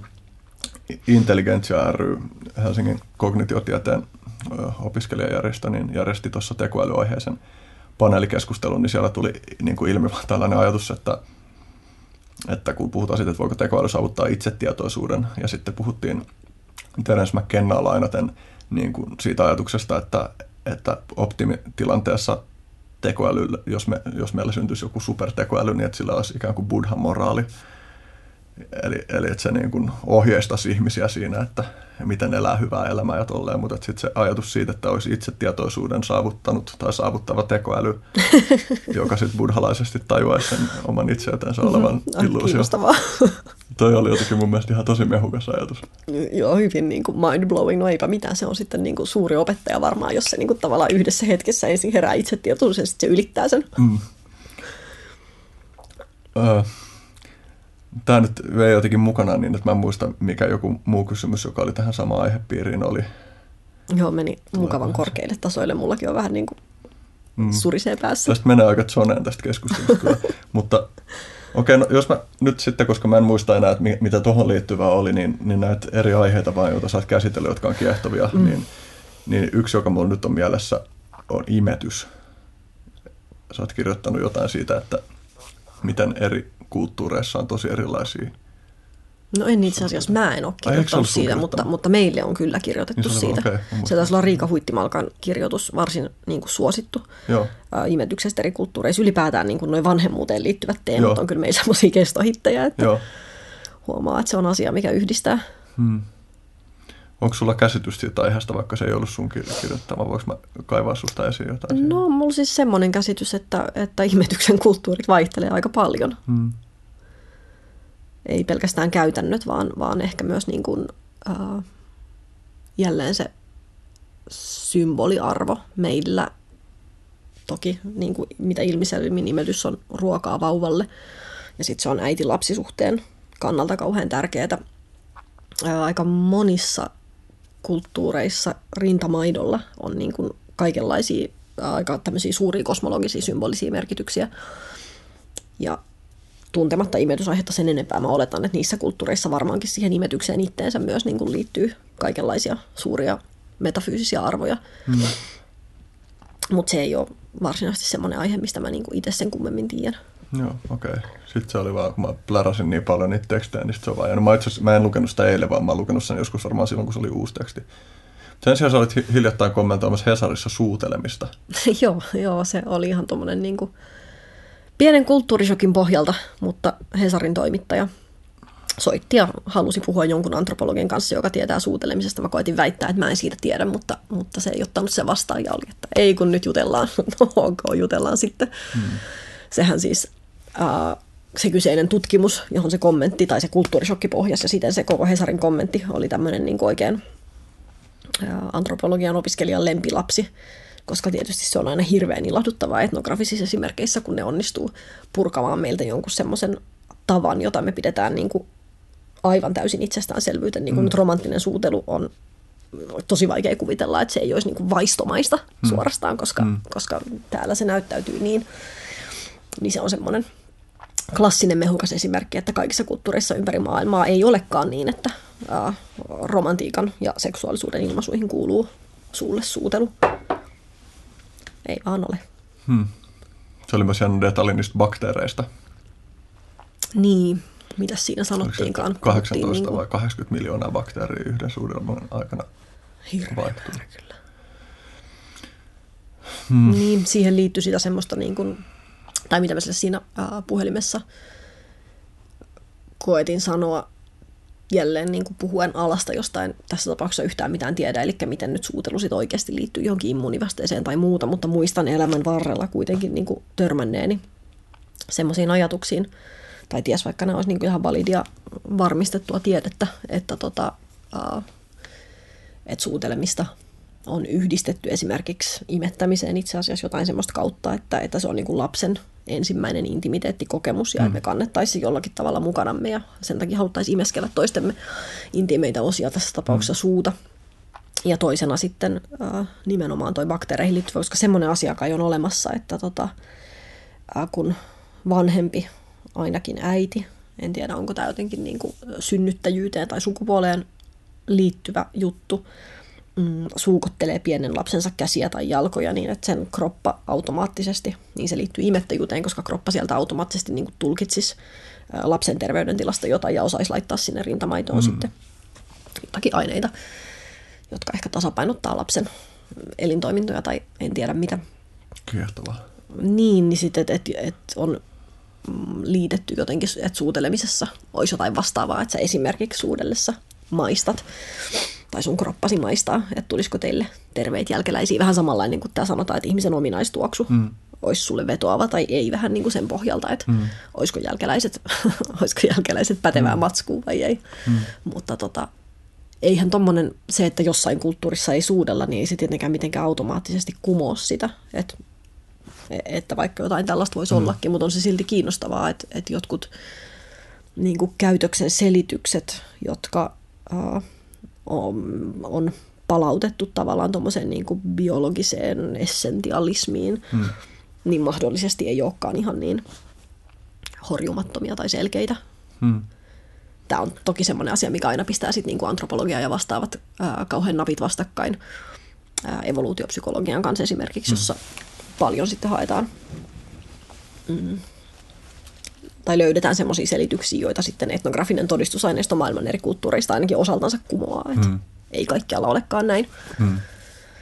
Voisi olla, että on jotain juttuja, jotka on keskimäärin hyvin lajityypillisiä, mutta esimerkiksi jossain erityistapauksissa niihin on vaan saattanut muodostua tabuja, jotka estää sen tapahtumasta just siinä kulttuurissa. Niinpä. Tai jotain tapoja, jotka jostain niin kuin paikallisista syistä näyttäytyy niin kuin, vaikkapa just kosmologisesti niin oleellisena, että tehdäänkin eri tavalla. Tabuista pitää kyllä puhua vielä lisää tästä päivän aikana. Joo, tabut on ihan mahtava aihe. Mä mietin vielä, tota, niin kun mä oon siis joskus miettinyt sitä, että onko se kaipaus imeen nänne ja liittyykö se jotenkin siihen imettämiseen, mutta sitten mä oon miettinyt, että jos se liittyy siihen, no tietysti siis täällä ei ole yhtä selitystä, kun mä oon miettinyt sitä, että naiset ei tunnu kaipaavan sitä yhtä paljon kuin miehet. Mm. Mutta totta kai tuossa nyt on se, että voi olla, että, että naisia ja miehiä kumpaakin vaikuttaa yhtä paljon se, että se liittyy siihen lapsuuteen, mutta sitten lisäksi, sit lisäksi esimerkiksi miehi, mihin vaikuttaa muut tekijät, jotka ohjaa siihen, mikä tietysti on se, että mie- miehet ja naiset keskimäärin tuntee vetoa toisiinsa. Mutta siis mitä sä tarkoitat, että miehet ja naiset eri verran haluaa imeä nännejä? No siis, että musta vaikuttaa siltä, että, että se on miehille paljon enemmän juttu. heteroseksuaalisessa suhteessa. No niin, siis keskimäärin. Mä puhun nyt vaan niin kes, mm. kes, keskimäärin. Että Niin, mä en, kai en niinku- siis yhtään tiedä, että onko esimerkiksi niin kuin lesbojen kesken. Mä en tiedä, Mm. kuinka iso juttu tissit on. Niin, en mäkään, mutta sitten siitä tuossa voi ajatella sitä, että, että joka tapauksessa lesboja on niin kuin tilastollisesti vähemmän, mm. joten voidaan puhua siitä, mihin mm. keskimäärin ihmiset orientoituu, että vaikka siellä se menisikin sillä tavalla. Tai niin, en, mä, mä en oikeastaan tiedä. Niin kuin tavallaan niin kuin naiskehon nänneissä on, on he, helposti aika paljon enemmän tarttumapintaa mm. jotenkin kuin mieskehon nänneissä. Että mm. tavallaan voisi kuvitella, että siinä olisi ihan jo se, että kenen nänneistä mm. puhutaan, eikä kenen imeskelystä puhutaan. Mm. Eikö voisikin? Parempi, että ehkä tässä ei puhu enempää läpi päähänsä, koska ei oikeastaan niin kuin, ei ole mitään tietopohjaa, jolta voisi lähteä Ei lähestyä voi tuota puhua omista nänneistensä oikeastaan. Öö, kuolema. Mua jäi kiehtoa se kertomus siitä, että joissain kulttuureissa kuolleet ihmiset syödään. kannibalismihan on aina ihan supermehukas. Yksi tota, äh, kollegamme piti juuri Heurekan Halloweenissa kaksikin esitelmää illan aikana erilaisista rituaalisen kannibalismin muodoista maailmassa. Suureksi harmikseni en päässyt kuuntelemaan, vaikka tota, mulla oli jopa lippu ostettuna sinne alun perin. Mutta se on ihan niinku, se on superkiehtova juttu, koska mitä ilmeisimmin näyttää siltä, vaikka, vaikka näitä tietoja on kyllä niin kuin kyseenalaistettu ja kiistettykin. Mutta etnografinen aineisto nyt kumminkin viittaa siihen suuntaan, että kaikenlaista kannibalismia on niin kuin aika paljonkin ollut maailman sivu. Aika ää, niin kuin yk, ei yksittäistapauksia, miten sanotaan, niin kuin pie, pienesti rajatuilla alueilla. Mutta kuitenkin hautajaiskannibalismi on yksi. Se teki muuhunkin aikanaan jollain kurssilla hirveän suuren vaikutuksen, kun äh, puhuttiin jostakin, en muista mistä yhteisöstä, jossa tota, hautajaiskannibalismia harjoitettiin ja, ja sitten siinä oli kuvaus siitä, että kuinka, äm, kuinka ne ihmiset koki sen nimenomaan niin kuin surun käsittelyn mekanismina mm. oikeastaan, että et ihminen on menetetty, läheinen on kuollut, läheinen on poistunut, sehän on ihan niin kuin valtava asia. Ja että, että se niin kuin integroitiin tavallaan takaisin itseen, mm. pysyväksi osaksi itseen sitä kautta, että, että hänen kehonsa, tai ei nyt varmaankaan koko kehonsa toki, mutta mm. mut, mut kuitenkin osa hänen kehoaan niin kuin syötiin ihan konkreettisesti takaisin omaan mm. itse. Tavallaan tosi intuitiivinen juttu, mm. että näin mä niin kuin pystyn pitämään sut lähelläni aina mm. ja ikuisesti. Ja myös se puoli siitä, mistä säkin kirjoitit, että, että se on niille jä- jäljelle jääville ihan äärimmäisen vastenmielinen kokemus mm. syödä sitä. Niin musta tuntuu, että tuossa ollaan taas tekemisissä jonkun sellaisen asian kanssa, että kun yhdessä rikotaan jotain normia, jolle on varattu kulttuurillisesti se tila, että tämä on ok meidän kulttuurissa tehdä näin, niin mä voin kuvitella, että se on, että se on tosi intensiivistä ja, ja että se avaa jotain semmoista tilaa, joka vaikuttaa siihen, mitä sä käsittelet sitä tapahtunutta asiaa ja siihen liittyviä tunnetiloja. Joo, ihan varmasti. Siis tälle on joku nimi, mikä ei nyt tule mulle ollenkaan mieleen, mutta, mutta niin kuin ylipäätään se on asia, mitä me ihmiset maailmassa teemme, että meillä on joku olemassa oleva järjestys, jota pääasiassa ylläpidetään aina, mutta sitten sille on olemassa niin kuin ikään kuin institu- institutionaalinen vastavoima myös, että toisinaan se järjestys täytyy rikkoa, toisinaan tabu täytyy rikkoa, toisinaan mm. se täytyy kääntää jollain tavalla päälaillensa, joka ei suinkaan niin kuin oikeasti päädy rikkomaan sitä järjestystä, vaan uusintamaan sitä mm. niin kuin jännästi ja käänteisen toiminnan kautta. Androblogissa esimerkiksi oli siitä aprillipäivästä. Esimerkiksi, joka on tosi harmiton esimerkki, mutta, tota, mutta tavallaan kauhean, niin kuin, mun mielestä on kauhean ihastuttava esimerkki, että on niin kuin väärän kuninkaan päivä. Jännää, että me näytetään tarvitsevan sellaistakin. Ehkä se on se niin kuin ihmismielen tapa kyseenalaistaa ja kyky kyseenalaistaa, että jossain mielessä täytyy heittää asia välillä päälaille ja sitten mm. niin, kuin, niin joo, okei. Okay. Mulla tulee ainakin mieleen, että tämä liittyy liminaalitiloihin jotenkin. Mm. Jos sä keksit tämän käsitteen jälkeenpäin, niin kerro mulle, koska mua kyllä kiinnostaa tuon vaihe. Mä oon miettinyt, tätä miettiessä mulla tuli mieleen joku semmoinen, joku sisäinen ääni, joka on joku internalisoitu joku, että mistä saa puhua ja mitä saa ajatella, että se ääni sanoi, että, että Henry, että, että ihan kaikkea ei tarvitse hyväksyä eikä ymmärtää, mutta mä pystyn ymmärtämään ihmisuhreja aika hyvin. Mä oon miettinyt sitä, että mikä se sosiaalinen vaikutus on, jos sulla on sellainen kulttuuri, jossa on hyväksytty uhrata joku ihminen. Ja jos siihen liittyy jotain sellaisia maagisia uskomuksia, että kun me tehdään tämä, niin tämä niin kuin parantaa meidän ja meidän jumalten välistä suhdetta tai jotain. Ja mä pystyn esimerkiksi kuvittelemaan sen, että miten jollekin, joku ihminen voi kokea sen uhratuksi tulemisen, että hän on se, joka uhrataan, niin vaikka se voi olla myös niin kuin kammottavan pelottavaa, niin mä voin kuvitella, että joku ihminen pitää sitä oikeasti valtavana kunniana mm. sen yhteisön hyväksi. Ja musta mm. se on niin. tosi jännää operoida tuollaisilla ajatusalueilla, että, että pystyy oikeasti hiffaa sen, että miksi se toimii ja miksi sitä on tehty. Että sille, että, että musta on ihan kivaa sinänsä, että meidän eduskunnassa esimerkiksi ei, ei niin kuin valita ketään, että uhrataan nyt tästä kenet mä nyt ottaisin viattomana uhrina, ehkä mä en ota ketään esiin sieltä, koska se voitaisiin tulkita väärin, mutta, mutta kuitenkin, että niin, että jotenkin se on vaan help, oikeastaan aika helppo nähdä, kun funtsii sitä, että miksi tuollaisia juttuja, miksi ylipäätään uhraamista tehdään. Mm. Siis se, se on niin jotenkin mun mielestä loputtoman rikastuttava ja ilahduttava asia, että kuitenkin niin kuin, mitä ikinä me täällä niin kuin puuhaillaan, pois lukien se, että, että meidän varmasti lajityypillisesti täytyy jollain tavalla itsemme syöttää ja nukkua ja tuottaa jälkeläisiä ja siinä se varmasti niin kuin onkin. Niin kyllähän se nyt on kaikki meidän keksimää. Me ollaan keksitty tämä ihan hiton kaikki, mitä me täällä tehdään, ja me ollaan keksitty kaikki ne selitykset sille, miksi me tehdään, mitä me tehdään. Oli kyse sitten jalkapallon pelaamisesta tai ihmisuhreista tai niin kuin aivan mistä tahansa. Ja se konteksti, missä joku tämmöinen asia, jalkapallon pelu tai ihmisuhrit tai mikä ikinä keksitään, tai missä se niin kuin on normi, niin kyllähän se väistämättä silloin näyttäytyy niin kuin asioiden tilana, koska se on silloin asioiden tila. Mm. Ja me ollaan aivan loistavia niin kuin, oikeuttamaan asioiden tila itsellemme. Niin, sitten tuossa tietysti, että kun sanoit, että me ollaan itse keksitty, niin sitten monet meidän tavoista myös näyttää tulevan jostain syvemmältä meidän evoluutiohistoriasta, että ne ei ole ensimmäisenä kehittynyt ihmisille. Että mm. Mä halusin tietää tästä aiheesta enemmän. Yksi vieras, jonka kanssa mä juttelin, niin, niin puhui tota, ää, niin kuin eläinten, muiden eläinlajien tekemistä rituaaleista. Mm. Justiin vaikka jostain apinalaumoista, jotka alkaa pitää jotain mellakkaa ja, mm. ja mä oletan, että se vaikuttaa niiden tajunnan tilaan voimakkaasti, että ne tekee semmoista. Mä oletan myös. Että se vaikuttaa siihen heimokokemukseen ja tai mikä se nyt onkaan laumakokemukseen. Niinpä. Niin sit nimenomaan sitten vielä tämäkin aspekti, jossa, mikä sun podcastarien nimi on ihmisiä ja muita eläimiä. Ihmisiä siis eläimiä. Niin, niin että, että ei me suinkaan voida leikata sitä eläintämme jotenkin pois tästä mm. kuvasta. Mm. Joo, se on mun mielestä tosi kiehtovaa. Ja tästä taas päästään esimerkiksi siihen kielellä puhumiseen. Mm. Että se,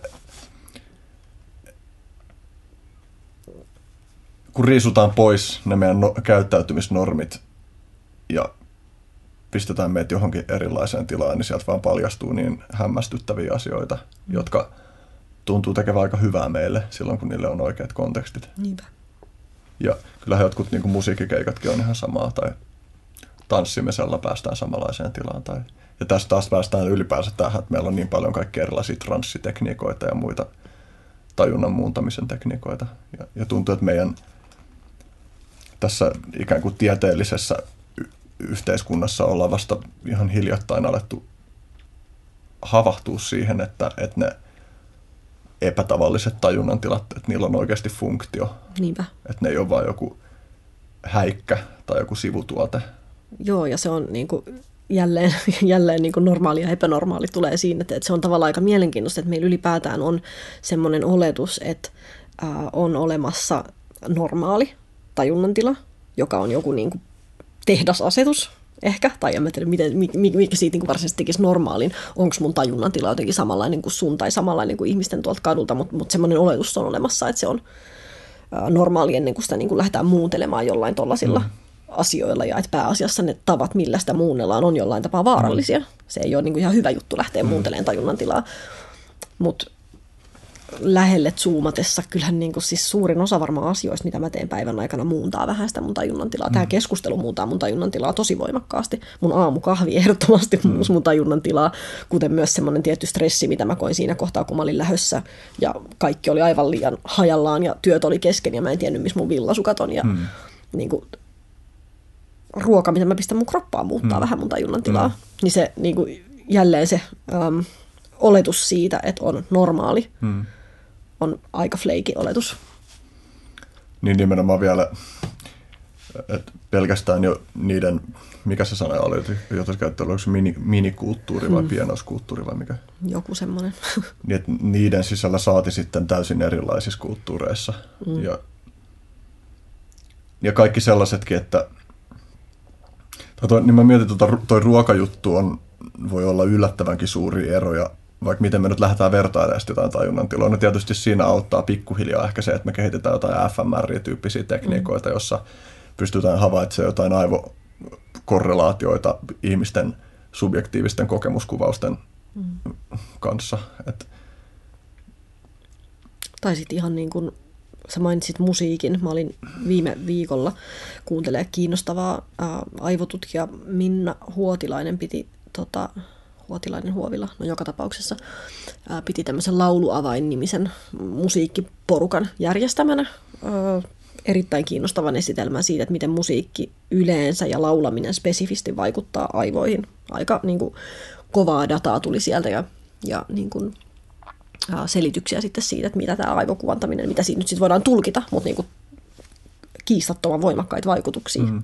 aivoihin sillä, että sä laulat. Mm. Ehdottomasti muokkaa tajuntaa.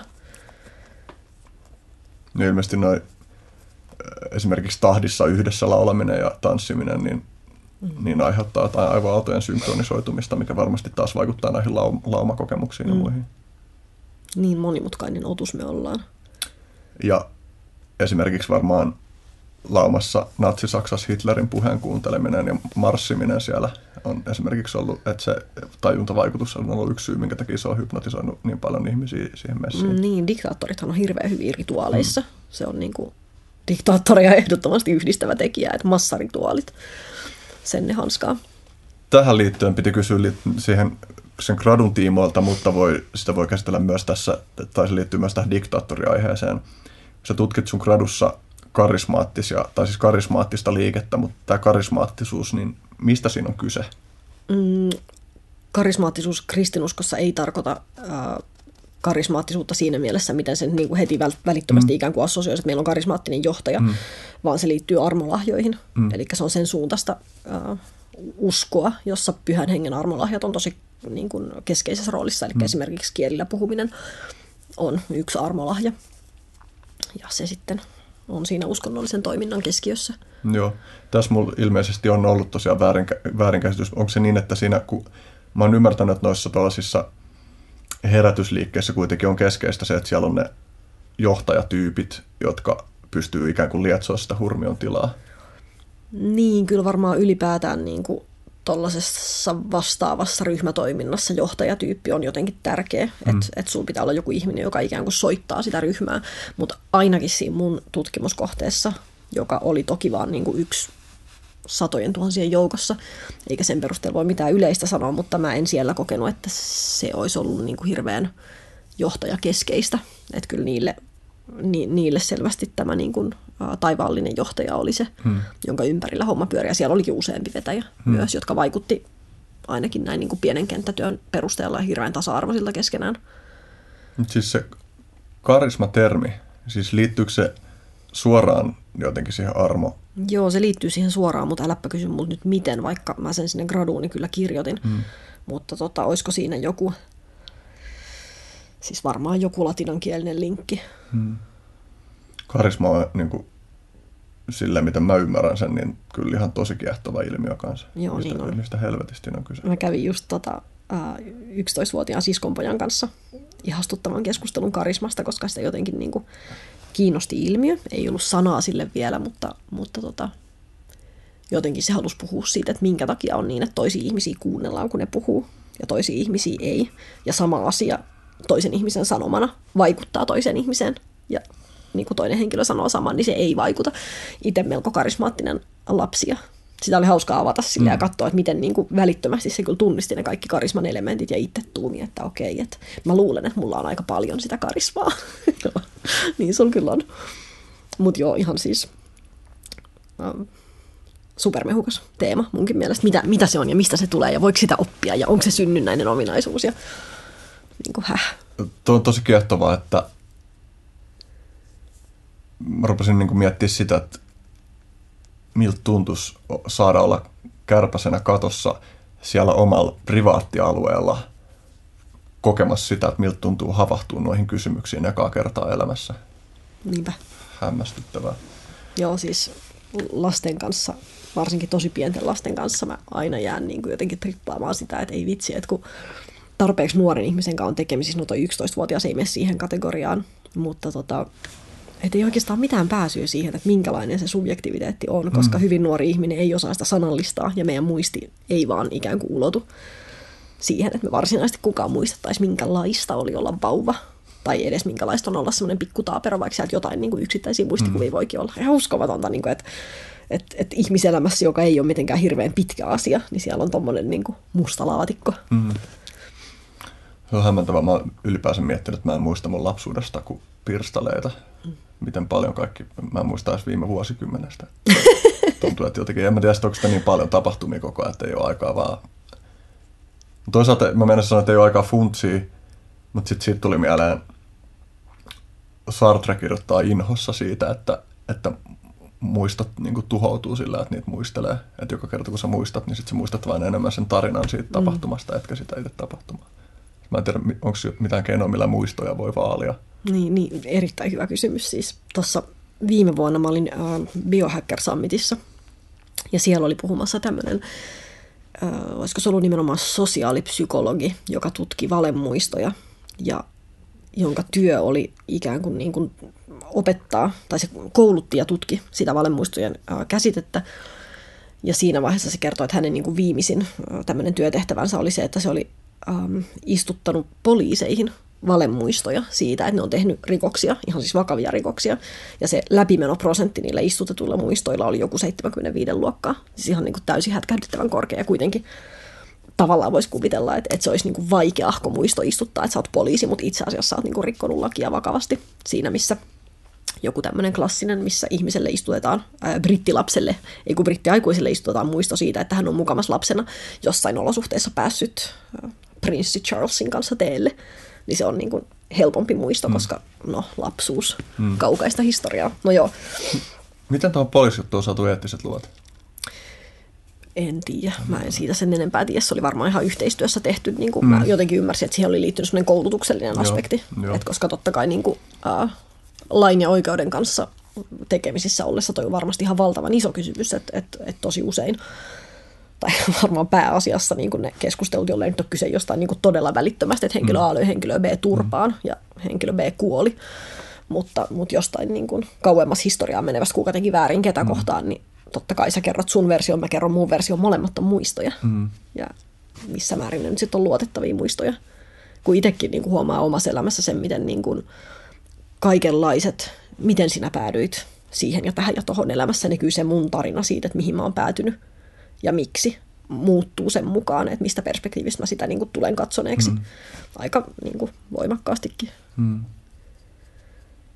Että niinpä parempi jättää muistelut sinne. Se sanoi se sosiaalipsykologi jotenkin hauskasti, että, että, että hän niin kuin ei murehdi menneitä sen takia, että ei ole totta kuitenkaan. Joo. Joo. Ja hyvä kela. tuli vielä mieleen tuosta niin karisma-aiheesta, että, tai siis niin, Trump. Mm. Usko, uskomatonta, mutta totta. Et, mm, mulla tulee mieleen, no mä luin, luin sen antropologin tekstin myös hmm. Trumpista.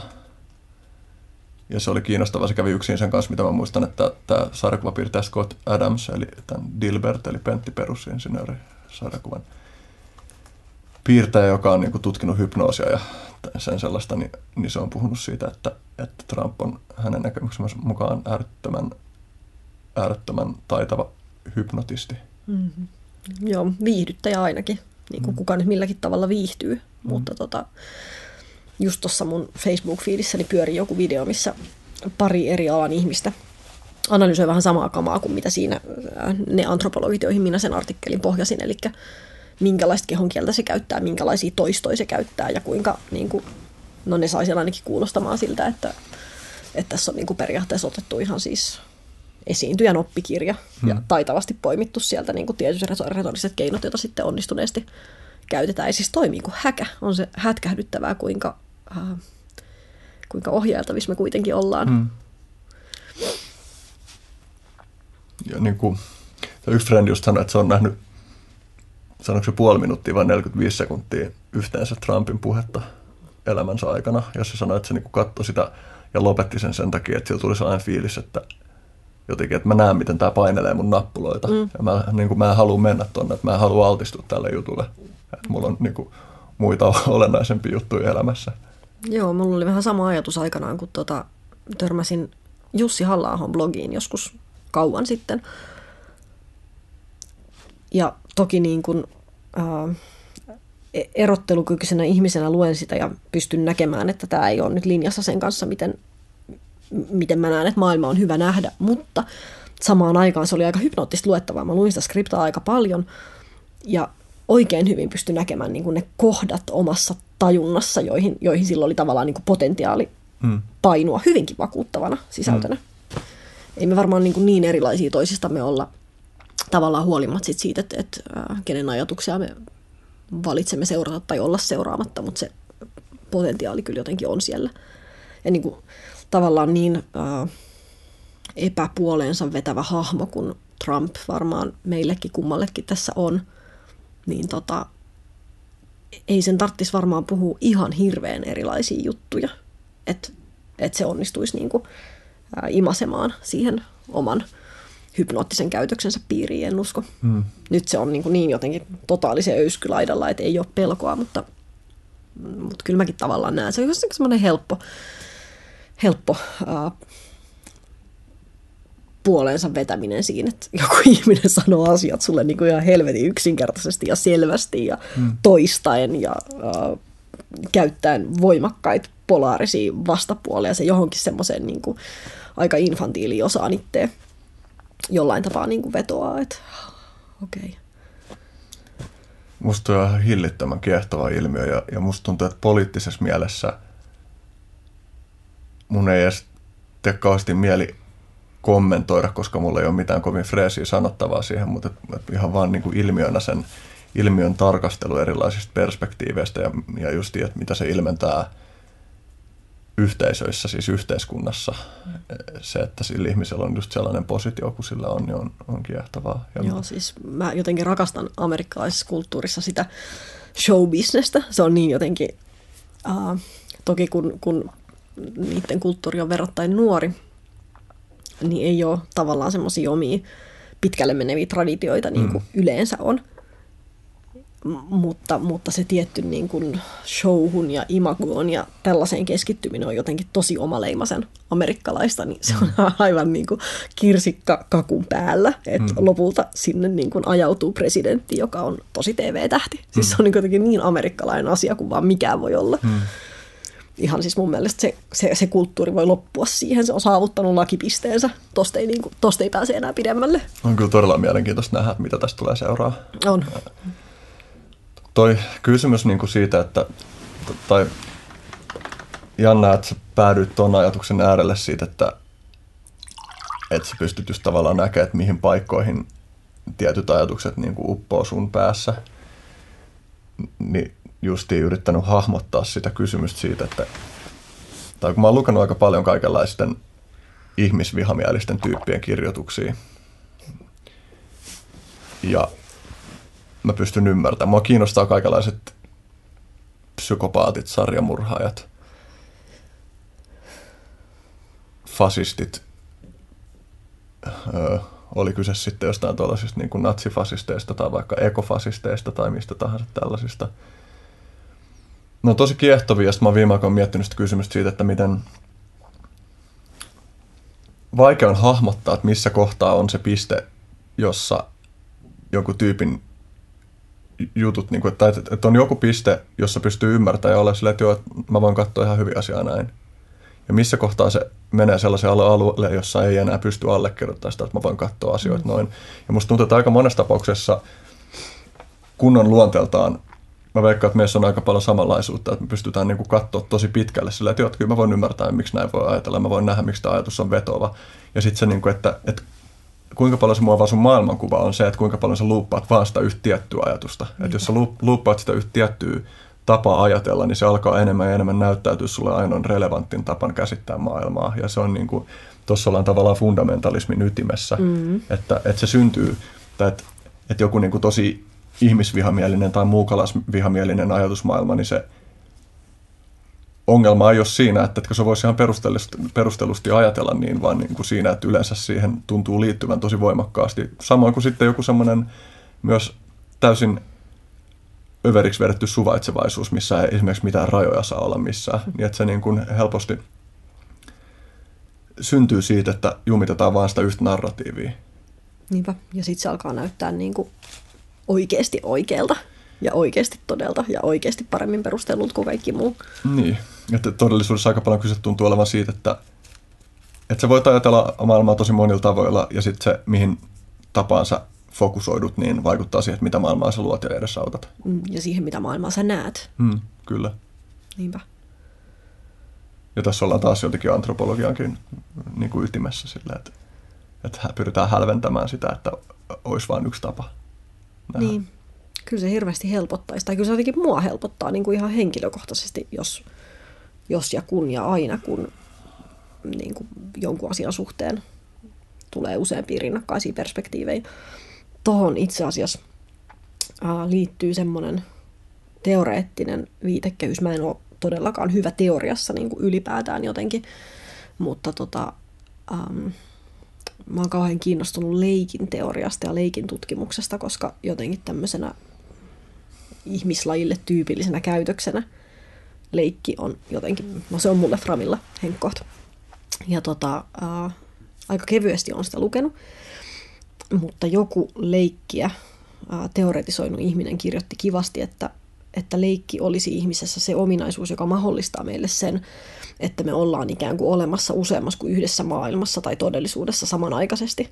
Ja toi on jotenkin semmoinen juttu, joka on niin todella tunnistettava itselle sekä siitä, mitä mä muistan, että minkälaista oli leikkiä lapsena. Eihän se on niin kuin moneen kertaan todettu asia, että lapsi ei suinkaan luule leikkiä todeksi. Se erittäin pieni lapsi osaa ihan täysin erottaa kyllä leikin ja toden toisistaan, mutta se ei lainkaan vähennä sen immersiota siihen leikkiin. Toisin sanoen kykyä niin kuin olla olemassa kahdessa vaihtoehtoisessa todellisuudessa yhtä aikaa tai useammassa kuin kahdessa. Ja toi on jotenkin semmoinen teoreettinen lähtökohta, jota on mun mielestä kiinnostavaa lähteä soveltamaan tosi monenlaisiin juttuihin. Ja jotenkin se tässäkin, mitä sä sanot, niin tavallaan tulee esiin, että ää, se on hirveän perustavanlaatuinen tapa meille olla täällä maailmassa. Että et tämä, mikä ikinä se on, mitä mä niin nyt koen ja minkä läpi mä nyt mun kokemusta katon, ei ole ainoa vaihtoehto. Ja sitten ehkä silloin, kun ihminen um, päätyy jonkunlaiseen fundamentalismiin ihan minkä tahansa suhteen, niin sehän on vähän niin kuin leikin vastakohta jossain mielessä. Eli se niin kuin immersio muihin todellisuuksiin sulkeutuu tai mm. ehkä jopa tietoisesti suljetaan pois, varsinkin jos on kysymys jostain niin kuin selkeämmin aatteellisesta tai uskonnollisesta fundamentalismista, jolloin muut todellisuudet saattaa olla niin, kuin niin uhkaavia ja vaarallisia paikkoja, mm. että niihin ei niin kuin todellakaan pidä mennä, koska sieltä se, sieltä se tuho alkaa. Mm. Jännää settiä. Mm. Niin mietin, että tuossa toi sama ilmenee myös esimerkiksi musta on jotenkin törkeä ilmaisu, mutta tuntuu, että, että, että, joillain, tai että ihmiset voi jumittua sellaiseen tunnetilafundamentalismiin, että ihminen jää tosi kiinni vaan yhteen tunnetilaan tai yhteen sellaisen johonkin olemisen moodiin, eikä pysty enää kokemaan muita. Ja joskus esimerkiksi varmaan masennus voi olla sellainen tila, että ei enää pysty tavoittaa niin kuin syvästi monia eri tunnetiloja. Mm. Että puuttuu semmoinen joku, varmaan monesti siihen liittyy esimerkiksi se kokemus siitä, että ei pysty osallistumaan millään puhuttelevalla tai mielekkäällä tai inspiroivalla tavalla. Mm. Ja sitten tuntuu justi, että, että jotenkin terveessä tilassa ihminen kokee aika laajasti erilaisia tunnetiloja. Että ei ole vaan niin kuin yhdenlaisen jutun jumittamista, vaan että elämässä on vaihtelu. Samalla mm. tavalla tuntuu, että etenkin tässä meidän maailmassa, jossa ei tosiaan enää sitä yhtä suljettua heimoa, jossa ei ole sitä toista maailmankuvaa, joka haastaisi, niin, niin on tosi tarpeellista se, että me kyetään kokeilemaan erilaisista perspektiiveistä maailman jäsentämistä.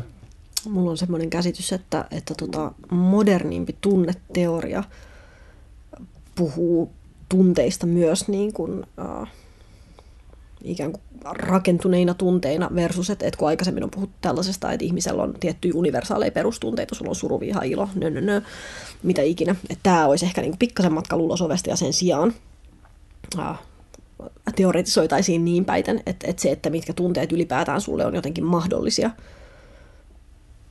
olisi niin kuin, äh, ympäristötekijöiden vaikutus, mm.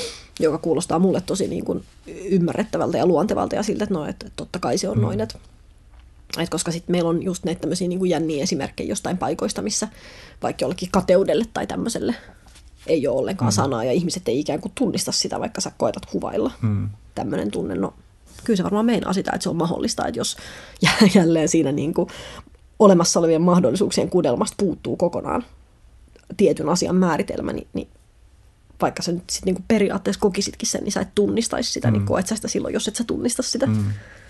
Tuosta oli masennukseen liittyen on jotenkin tämmöinen kuuluisahko esimerkki, joka liittyy siihen, kun masennuslääkkeet vietiin Japaniin, koska tiettyyn pisteeseen saakka siellä ei ollut kotoperäistä kategoriaa masennukselle sillä tavalla kuin meillä on täällä, vaan, vaan sen sijaan oli erilainen niin kuin spektri, jonkunlaisia niin kuin surun tai nostalgian tai tämmöisiä niin kuin sinisesti värittyneitä tunteita, joita ilmeisesti pidettiin ihan niin kuin esteettisinä tunteina totta kai se on voinut niin kuin mennä myös patologiseksi, mutta, mutta, mutta ehkä joku semmoinen, mikä meidän diagnosoinnissa olisi lievä masennus, ehkä jopa keskivaikea masennus, niin olisi ollut niin kuin aivan erilaisen spektrillä ja hahmotettu eri lailla. Ja sitten kun äh, länsimainen psykiatria importtasi sinne masennuksen kategorian, niin sitten yhtäkkiä äh, ikään kuin yhtäkkiä sitä alettiinkin sairastaa tosi paljon. Totta kai niin kuin osittain kyse on varmasti siitä, että ihan oikeasti olemassa olevalle kokemukselle löytyy jonkunlainen kehikko, jonka kautta tulkita sitä ja jonkunlainen mahdollinen hoitomuoto. Toisaalta myös äh, ilmeisestikin niin kuin ne surun tai nostalgian tai muun vastaavan niin kuin ns-esteettiset tunteet jossain mielessä katos ja muuttu masennukseksi, mm. joka olikin paljon niin kuin vaarallisempi asia kuin mitä ne vanhemmat tunteet oli ollut. Jännä juttu. Varmaan on, voi tapahtua just silleen, että tietynlaiset olemisen moodit tai tunnetilat – et, et kun narratiivi muuttuu sellaiseksi, että se alkaa patologisoimaan niitä, niin silloin ne myös saattaa kroonistua sellaisella tavalla, mitä ei tapahtuisi mm. muuten. Ja tähän vähän, tämä nyt on aika tällainen apropos, mutta raskaana oleminen, että tuntuu, että sitä meidän kulttuurissa tietyllä tavalla patologisoidaan, että, että raskaana olevia naisia kohdellaan tietyllä tavalla ikään kuin he olisivat potilaita, tai että ikään kuin raskaus olisi lähtökohtaisesti tosi vaarallinen juttu, jossa täytyy tosi paljon miettiä riskejä ja tosi paljon miettiä vaan niiden riskien minimoimista. Ja mä pystyn näkemään, että toi saattaa aiheuttaa aika paljon ongelmia siinä odotusaikana, stressiä ja sen sellaista. Ja en voi sanoa perehtyneeni tähän aihepiiriin mitenkään syvästi, mutta mulla on jotenkin sellainen kutina myös mun puolison kanssa käytyjen keskustelujen pohjalta, että, että monessa tilanteessa voisi olla paljon terveellisempää oikeasti vaan keskittyä siihen, että – että miten se keho on tehty kantamaan lapsia ja se on tehty tai tehty ja tehty. Tämä nyt on tällaista design-kieltä, jota mä en, en sille haluaisi viljellä, koska mä en usko, että maailma on varsinaisesti tehty, mutta siis, että ollaan sopeuduttu tekemään niin, ja, ja jos miettii, että jotain menneiden aikojen lapsikuolleisuutta tai synnytyksessä tapahtuneet kuolemia, niin aika paljon niissä on kai ollut seurausta huonosta hygieniasta, että, että ny- nykyään ilman, että tarvitaan mitään lääketieteellistä interventioa, niin aika suuri osa raskauksista varmaan voisi mennä ihan sujuvasti ja hyvin ilman, että tarvii olla sellaista huolta ja niin kuin, mahdollisesti patologisoivaa asennetta siihen. Mm, onhan meillä aika paljon huolta täällä niin kuin tällä hetkellä muutenkin siitä, että se kaiken kaikkiaan vanhemmuus menisi mm. oikein ja hyvin mm. ja lapsi ei menisi pilalle ja mm. paljon kasvatusoppaita ja mm. monia oikeita tapoja tehdä se. Mm. Vaikka taas, niin kuin, jos katsoo sitä, miten lapsi ympäri maailmaa kasvatetaan, niin, niin kyllä ihan niin kuin kaikin mahdollisin tavoin. Ja sinänsä ihan terveitä yksilöitä näyttäisi tulevan. Mm. Totta kai voisi silti olla, että joku metodi on parempi kuin toinen, mutta, mm. mutta tota, mä luulen, että tuohon vanhemmuusteemaan ylipäätään meillä liittyy paljon semmoista huolta, mitä siihen ei tarvitsisi liittyä. Mm. Tuo on niin vaikea kysymys sille, että, että miten paljon olla itsekriittinen ja huomioida riskejä ja miten paljon heittäytyy. Niinpä. Ja tämä on taas yksi niistä jutuista, joihin esimerkiksi tiede ei kauhean hyvin voi antaa meille vastauksia, mm. että se voi antaa meille jotain pointteja, joilla me voidaan ruotia meidän omiin biaseja ja ymmärtää inhimillisiä taipumuksia, mutta että viime kädessä se vastaus kuitenkin tulee jostain aika privaatilta alueelta, että miten painottaa noita kysymyksiä. Niinpä, siis mä luulen, että tuossa niinku melkein mikä vaan ulkoinen ohjeistus törmää semmoiseen samaan ongelmaan, mikä ehkä jossain niinku self-help-hyllyllä näkyy kaikista parhaiten, että sulla voi olla loistava elämänohjeopus, jonka ohje on, että ole rohkeampi ja heittäydy asioihin, mutta jos sä oot tosi rohkea ihminen, joka on heittäytynyt sikana asioihin, jonka pitäisi oppia itsekuria, niin se on ihan paska neuvo sulle. Mm. Että ei se niinku, kyllä se nimenomaan meidän niinku subjektiviteetti ja oma kummallinen, kiemurainen, pikkuinen henkilökohtainen polkumme on kuitenkin niin semmoinen uniikki pikku snowflake, että mm. aika vaikea siihen on mitään niin kuin hirveän kattavia neuvoja ulkopuolelta saada. Mm. Pari aihetta, jota mä haluaisin vielä käsitellä, ollaan jo silleen vähitellen loppusuoralla, mutta vanhuudesta oli tämä maininta tästä Gentransista, jossa, eli se on siis pro, projekti, jossa tutkitaan sukupolvien välistä vuorovaikutusta ja auttamista, josta mainittiin jossain, jossain tekstissä. Ja niin kuin mä mietin sitä, että minkälainen van, vanhenevien ihmisten asema on meidän yhteiskunnassa. Ja se tuntuu monessa mielessä tosi luonnottomalta, että se tuntuu luonnottomalta, että miten luonnottomalta sen vanhenemisen kanssa oleminen on. Joo, kyllä. Tota, mä olin aika, aika pikkunen likka, äh, kun mä ekan kerran ajattelin varmaan jotenkin sarjakuvien, joissa ehkä Asterix-sarjakuvassa on ollut joku kylä, jossa on istunut niin kuin kylän vanhimmat ja ne on ollut viisaita ja niiltä on kysytty neuvoa. Ja mä oon ekan kerran niin kuin havahtunut siihen, että, aa, että, että meillä ei ole kylän vanhimpia, itse asiassa ollenkaan. Okei, mm. meillä on jotain ihmisiä, jotka on niin kuin iäkkäitä ja silti yhteiskunnallisesti vaikuttavissa asemissa, mutta pääasiassa se, että sä tuut vanhemmaksi, ei niin kuin varsinaisesti ole mikään meriitti. Tarvitseeko se nyt automaattisesti olla meriitti, en tiedä, mutta, mutta, mutta silloin mun nuoressa mielessäni oli semmoinen ajatus, että ja sen kyllä huomaa tästä maailmasta, että nuoret ihmiset vievät tätä eteenpäin ja niillä ei ole ollenkaan elämänkokemusta ja viisautta. Ja Ajatteli pikku vanha kahdeksanvuotias. Wow.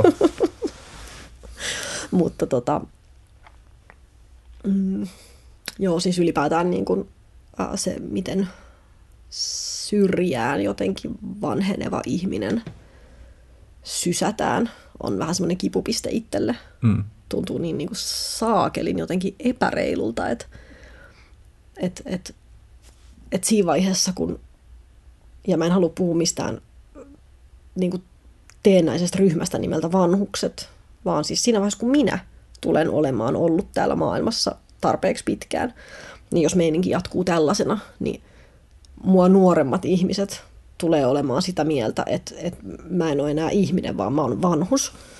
Mä oon seniori, mä oon joku semmoinen niin kuin fyysisiltä ominaisuuksiltaan ja todennäköisesti myös mentaalisilta ominaisuuksiltaan niin jäykistynyt, heikentynyt, haurastunut, ja, ja ajastansa jälkeen jäänyt olento, että on niin kuin vaan ja ainoastaan järkevää laittaa mut johonkin sivuun, jonnekin, ehkä hyvällä mäihällä jonnekin hyvää hoitokotiin, tai ehkä vaan jättää yksin himaan. Niin kuin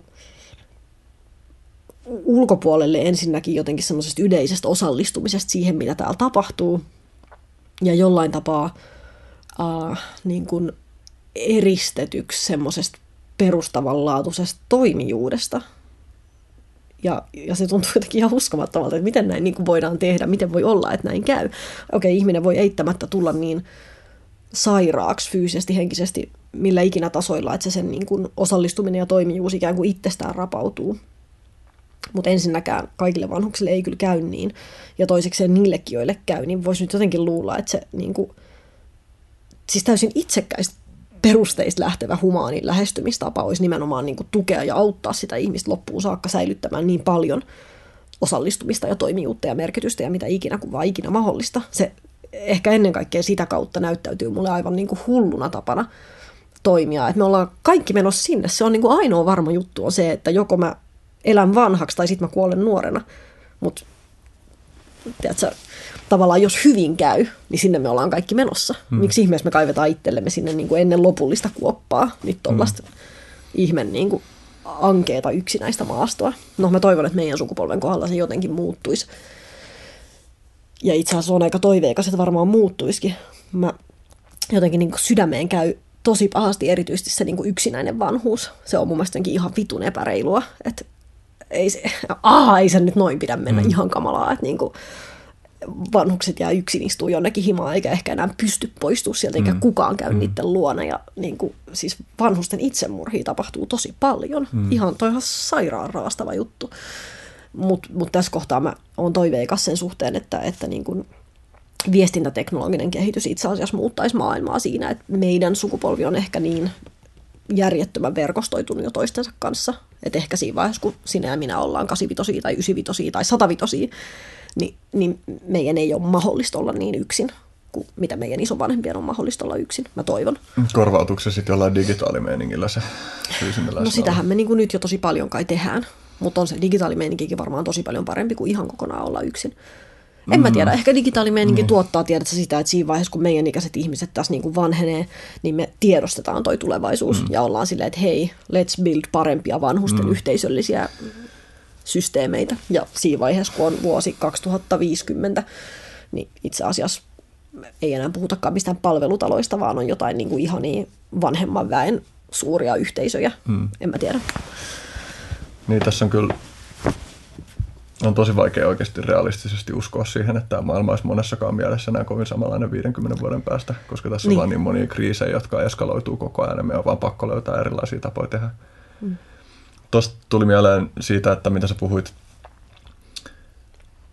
siitä, miten vanhukset jätetään yksin ja sitten, tai siis se ajatus siitä, että, että miten meillä on myös meidän kulttuurillisissa narratiiveissa on jotenkin vahvana tai käytännöissä vahvana se, että, että me pidetään ihmisiä mahdollisimman pitkään hengissä. Mm. Tämä tuntuu taas, niin kuin, että onko tämä jotenkin härskiä sanoa tällä tavalla ääneen, mutta että vittu kun ei se elämän pituus ole ainoa asia, millä on merkitystä. Et, et jos meidän tilanne on se, että et me vanhoina eletään niin pitkään, että me aletaan olla niin hauraita, että meidän ylläpitämiseksi on pakko olla joku niin kuin sellainen aika epäinhimillinen ympäristö, niin olisiko sitten vaan niin kuin parempi olla ylläpitämättä sitä elämää niin pitkään. Tietysti nämä on yksittäistapauksia, mutta kyllä musta tuntuu, että tätä tapahtuu liikaa ja mä tiedän vanhoja ihmisiä, jotka sanoo, että, että eikö mä sais vaan kuolla jo, että antaisitteko te mun jo kuolla. Se on meidän käsissä, me valitaan se, että se on niin kuin, ikään kuin anti-eutanasia. mm. Että et se ihminen olisi jo päässyt veke. Ehkä hyvissä olosuhteissa, jos me ei väkisin oltaisi päätetty, että meidän täytyy niin kuin, mm. kaikin keinoin ylläpitää sitä elämää viimeiseen asti. Ja sitten, että niin mä mietin sitä, että voiko toi digitalisaatiokehityskulku esimerkiksi toimia sellaisena laastarina, joka peittää sen märkivän haavan, joka estää meitä näkemästä, että me tarvitaan joku muunlainen muutos. No, että kyllä, mä, kyllä mä näen hyviä puolia jossain seuraroboteissa vanhuksille, joita kai Suomessakin on mm. jo käytössä. Mutta että on se nyt aika helvetin iso riski sille, että me vaan peitetään sillä meidän silmät sillä, että me tarvitaan oikeasti vuorovaikutus, me tarvitaan sitä osallistumista.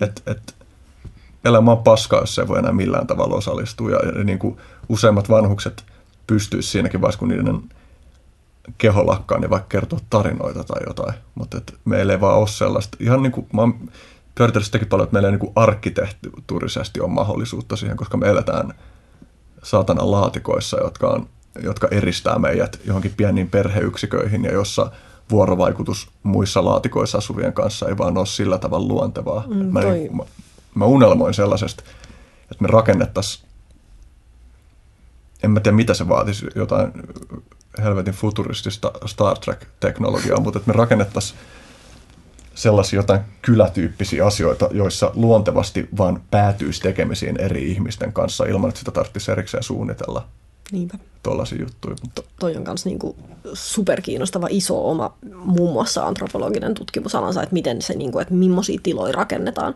mitä se mahdollistaa ja ei mahdollista, koska totta kai se ohjaa meitä ihan hirveästi. Eikä sitäkään yleensä tule niinku tavallaan arkitietoisuudessaan mitenkään sen kummemmin kyseenalaistaneeksi.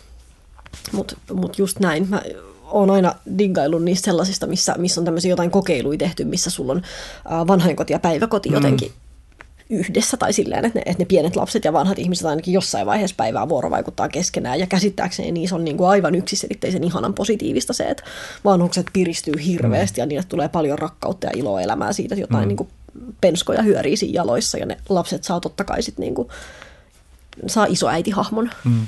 joka tekee niitä juttuja, mitä vaan isovanhemmat voi tehdä, vaikkei ne nyt ole sen omat isovanhemmat, mutta onko sillä nyt sitten mitään väliä. Todellakin enemmän tuommoista. Jotenkin vähän samassa hengessä, vaikka vähän aiheen sivusta, olikohan se Hollannissa, kun oli ää, muistisairaille tämmöinen niin erilainen ää, palvelutalo, joka ei ollutkaan palvelutalo, vaan sinne oli rakennettu jonkunlainen vähän niin kuin pieni kylä, jossa oli ää, eri aikakausilta ensinnäkin niitä rakennuksia, missä ne ihmiset asuivat, vähän riippuen mihin minne aikakaudelle se niiden etenevä muistisairaus oli heidät lukinnut, niin ne sai elää ikään kuin sitä aikakautta esittävässä ympäristössä. Saattoi olla siis sanomalehtiä siltä, että et, ettei tuntenut anomaliaksi itseänsä ja niiltä koettiin ottaa pois se, se äh, niin kuin dissonanssikokemus siitä, että, että sun kokemus ja ulkoinen todellisuus ei vastaa toisiaan, vaan että mm. okei, fakta on se, että sä oot nyt jumissa vuodessa 56, sä et tuu sieltä pois pääsee nykylääketieteen keinoin, miksei me saman tien rakenneta sulle siihen semmoista niin kuin turvallista kivaa ympäristöä, missä saat rauhassa olla vuodessa 56. Ja sitten se oli vielä jotenkin semmoinen paikka, että ne vaikka kuinka olivat muistisairaita, niin, niin se ei ollut sairaalaympäristö, vaan, vaan siellä oli vaikka niin kuin, ä, parturin liike, koska välillä se tukka pitää käydä leikkaus, mm. niin he sai mennä ja niin kuin leikkirahalla maksaa siellä parturin liikkeessä. Totta kai kaikki oli henkilökuntaa, mm. oli ruokakauppa ja oli ravintola. Tavallaan vaan eri asuun puettuna mm. ne samat palvelut, mutta siis niin paljon humaaninti juttu. Mm. Au! Ihanaa, ihanaa, että joku on ajatellut tuon asian kasaan. Ihanaa, että toi on toteutettu. Mm. Tehtäisiinpä me enemmän tällaista. Koska sä oot varmaan tosi niin kuin tärkeän asian ytimessä tavallaan tuossa, että, että joo, me voidaan keksiä ei pelkästään teknologisia ratkaisuja, vaan kaikenlaisia muitakin niin kuin hienoja laastareita, mutta, mutta mitä ne loppuviimeksi auttaa, jos, jos se, äh, me ollaan niin sosiaalisia otuksia, mm. kyllä me niin kuin tarvitaan se humaani vuorovaikutusverkosto mm. ja se oma paikka ja se merkityksen tunne, tai muuten me voidaan huonosti, piste. Näin se menee. Jos kun meissä on valtava hirviöpotentiaali, mikäli me tehdään olosuhteet sellaiseksi, että se ohjaa meidät sinne hirviösuuntaan. Mm. Ja sitten meillä on, miksi sitä voisi kutsua, joskus enkelilliseksi potentiaaliksi. Me voidaan olla niin hyviä toisillemme, jos me halutaan ja jos meidän olosuhteet mahdollistaa sen. Ja meillä on mahdollisia koko ajan rakentaa yhteiskuntaa sellaiseen suuntaan, joka tukee enemmän niitä positiivisia asioita. Siis huolimatta siitä, että nyt mulla taas keskeyttää tuon ajatuksen se, että no hei, että kato vaikka, että ilmastonmuutos tapahtuu, että tämä on menossa paskaksi kaikki, mutta mm. niin kuin, vaikka se olisi menossa paskaksi kaikki, niin silti, niin kuin, että, että silloinkin kun Titanic on törmäämässä jäävuoreen, niin on mahiksi tehdä ratkaisuja, jotka vaikuttaa siihen, miten se aika, jota siinä on käytettävissä, mm. niin, niin hoituu. Ja jotenkin just toi, että meillä ei vaan luontevasti esimerkiksi eri-ikäiset ihmiset päädy tekemisiin arjessa satunnaisesti toistensa kanssa, niin on vaan ihan paskaa. Mm. Ja yksi, mistä mä oon nauttinut tosi paljon, kun on käynyt jossain Rainbow Gatheringissa tai muissa tällaisissa hippijutuissa, niin on se, että siellä on nuotioita, joiden äärelle kokoontuu iltaisin eri-ikäisiä ihmisiä ilman digitaaliteknologiaa, vaan tekee ihmisille lajityypillisiä asioita, mm. syömään, kertoa tarinoita, soittaa rumpui, tanssia, laulaa. On niin, niin paljon sellaisia tosi yksinkertaisia juttuja, joita voisi olla enemmän, jotka tekis hyvää meille. Joo, mä oon jossain vaiheessa pyöritellyt aika paljon sellaista ajatusta, että, että kuinkahan paljon niin kuin meidän ää, tavallaan peruskoulujärjestelmä tai siis se ikäryhmiin jakaminen itse asiassa niin kuin jäsentää koko yhteiskuntaa, kun me kuitenkin aika iso formatiivinen pätkä lapsuudesta me opitaan ajattelemaan itseämme niin kuin vuoden mukaan menevinä ikäluokkina, mikä on erittäin niin kuin sattumanvarainen tapa pistää ihmiset lokeroihin, mutta kyllähän me kannetaan sitä hirveän vahvasti mukanamme niin kuin pitkälle elämään ja ryhmäydytään voimakkaasti melko lähellä omaa syntymävuottamme syntyneiden toisten yksilöiden kanssa, joka ei se, ei se ole mikään niin kuin järkevä tapa valita seuraa millään tavalla. Mm. Mutta mut se tulee tämän yhteiskunnan rakenteessa, niin mm. me niin kuin totutaan ajattelemaan. Sitä voisi olla esimerkiksi hyvin mielenkiintoista purkaa, millä muulla me voitaisiin ryhmäytyä, mm. Kun sen mukaan voisi olla paljon terveellisempiä tapoja. Sitten vielä yksi sellainen iso aihe, joka oli mun muistiinpanoissa, vankila se on niinku musta kans hmm. ihan hemmetin mielenkiintoinen juttu. Ehkä voisi lä- lähestyä sitä vaikka restauratiivisen oikeuden kautta. Niin, vankiloita tai vastaavia systeemeitä ei myöskään niin kuin mitenkään kaikkialla ole käytetty. Munkin mielestä vankilat on hirveän mielenkiintoinen asia. Me jossain vaiheessa, kun piti graduaihetta valita, niin yksi semmoinen, mitä mä ihan todella vakavasti harkitsin, oli se, että jos olisi keksinyt niin kuin vankilaympäristöstä jonkun hyvän kysymyksen, mutta en mä sitten keksinyt mitään mm. mielestäni tarpeeksi hyvää. Mm. Se jotenkin niin kuin rikollisen kategoria on sekin aika semmoinen niin kuin yksi slotti. Ja kuitenkin ne syyt, minkä takia ihminen voi päätyä vankilaan, on aika todella monenkirjavat. Mä niin kuin ymmärrän tuommoisen vankirangaistuksen oikein hyvin sellaisessa kontekstissa, missä meillä on ihminen, joka on tehnyt jotain niin, kuin niin hirvittävää ja anteeksi antamatonta, että katsotaan, että, että tämä henkilö on liian vaarallinen yhteisölle ja yhteiskunnalle, että sen voisi antaa olla siellä. Nämä on kai aika harvinaisia tapauksia kuitenkin käsittääkseni, että meillä on joku niin kuin täysin asosiaalinen väkivaltainen psykopaatti. Ja vankilaan kuitenkin mennään niin kuin tosi monenlaisista jutuista ja miten usein se sitten niin kuin auttaa yhtään mitään. Joo, sä saat rangaistuksen, sä saat stigman, sä saat uuden identiteetin, sä saat merkinnän, joka ei koskaan poistu yhtään mistään. Ja sä saat sen vankilaympäristön, josta mä en toki tiedä yhtikäs mitään, mutta, mutta se on niin kuin aivan epäilemättä omanlaisensa ympäristö, omanlaisinen vaikutteineen, jonka niin kuin, täytyy muokata aika paljon niin kuin, niin kuin tietysti kaikkien tuollaisten poikkeavien elämän kokemusten sitä, että kuka sä oot tavallaan suhteessa kaikkiin muihin ja ympäröivään yhteiskuntaan. Ei voi ollenkaan tietää, onko se järkevää. Niin sä puhuit myös siitä, että, että, että se leimaa ei pelkästään sitä vankilaa joutuvaa, mm. ja että se vaikuttaa syvästi myös sen läheisten, mm. läheisten elämään. Totta kai, jos sä oot niin linnakundin puoliso, niin se on varmasti hyvin erilainen identiteetti kuin jos sä olit sen niin kuin, ää, talousjohtajan puoliso, joka nyt sattuu tekemään talousrikoksia siinä sivussa, mm. mutta niin kauan kuin ne rikokset ei ollut näkyvissä. Mm. No en tiedä, joutuuko talousrikolliset meillä edes vankilaan, mutta, mutta jos nyt mennään semmoisella oletuksella, että joutuisivat, niin tota, se on myös yksi juttu, mikä niin kuin meidän kulttuurissamme ei mun mielestä ole mitenkään niin kuin tarpeeksi tiedostettu, että, että mikä tahansa mm, niin kuin radikaali muutos, joka vaikuttaa yksilöön, niin kuin me ei olla saarekkeita, niin se repäsee samalla auki sitä sosiaalista kudelmaa, jonka osa se yksilö on. Ja silloin vaikutuksia, voi olla tosi suuriakin vaikutuksia, tosi isoonkin. Ehkä kuolema on semmoinen kohta, missä se niin kuin jotenkin kyllä tajutaan, koska se on mm. varmaan niin kuin äärimmäisen dramaattinen, mm. että, että joku poistuu meidän keskuudesta peruuttamatonta, absoluuttista. Mm. Mm, sosiaalinen todellisuus, sosiaalinen järjestelmä suorastaan mm. niin kuin joutuu uudelleen organisoitumaan, josta syystä sitä niin kuin on myös yhdessä jotenkin pakko prosessoida, kun yhteisö menettää jonkun, mutta tota, vähemmänkin lopulliset dramaattiset statuksen muutokset voi olla semmoisia juttuja, että, että ehkä yhteisön olisi hyvä istua vähän enemmän niiden kaalas. Hmm. Tässä kun uh, transsukupuolisuus on tullut jotenkin enemmän Framille, niin on jonkun verran näkynyt uh, myös niitä semmoisia puheenvuoroja, jossa uh, ihminen, jonka läheinen puoliso, lapsi, kuka ikinä, um, käy uh, tämmöiseen transitoitumisprosessiin ja, ja sitten jonkun verran ollut just niiden läheisten kuvailuja, jotka totta kai joskus on niin kuin hirveän sallivia ja ihania ja, ja joskus tuo esille aika, aika suurta sellaista niin kuin järjestelmän hajoamisen tuskaa mun mielestä. Tuossa oli, en muista mikä sen kirjan nimi oli, uh, mutta, mutta se oli naisen kirjoittama aika tuore kirja, missä hänen uh, miehensä lähti transitioitumaan naiseksi. Joo, mä lukea niitä haastatteluja siellä. Joo, ja se oli toki niin kuin, uh, varsinkin transyhteisön keskuudessa varsin lytätty kirja ja ihan ymmärrettävistä syistä, koska, koska se on kaiken kaikkiaan niin kuin vielä jotenkin ei ole mitenkään hyvät oikeudet eikä hyvä asema mm. transihmisillä, vaikka mm. niillä onkin vähän näkyvyyttä tällä hetkellä.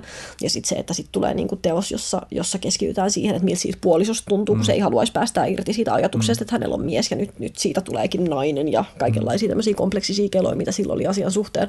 Mutta se oli mun mielestä silleen kiinnostavaa, että tavallaan se aspekti, mistä se ihminen puhuu, jos nyt se ei ehkä olekaan se tärkein, mistä transsukupuolisuuden suhteen pitäisi puhua, niin ehkä koski nimenomaan sitä, että että et kyllähän kaikenlaiset niin kuin dramaattiset muutokset vaikuttaa myös hmm.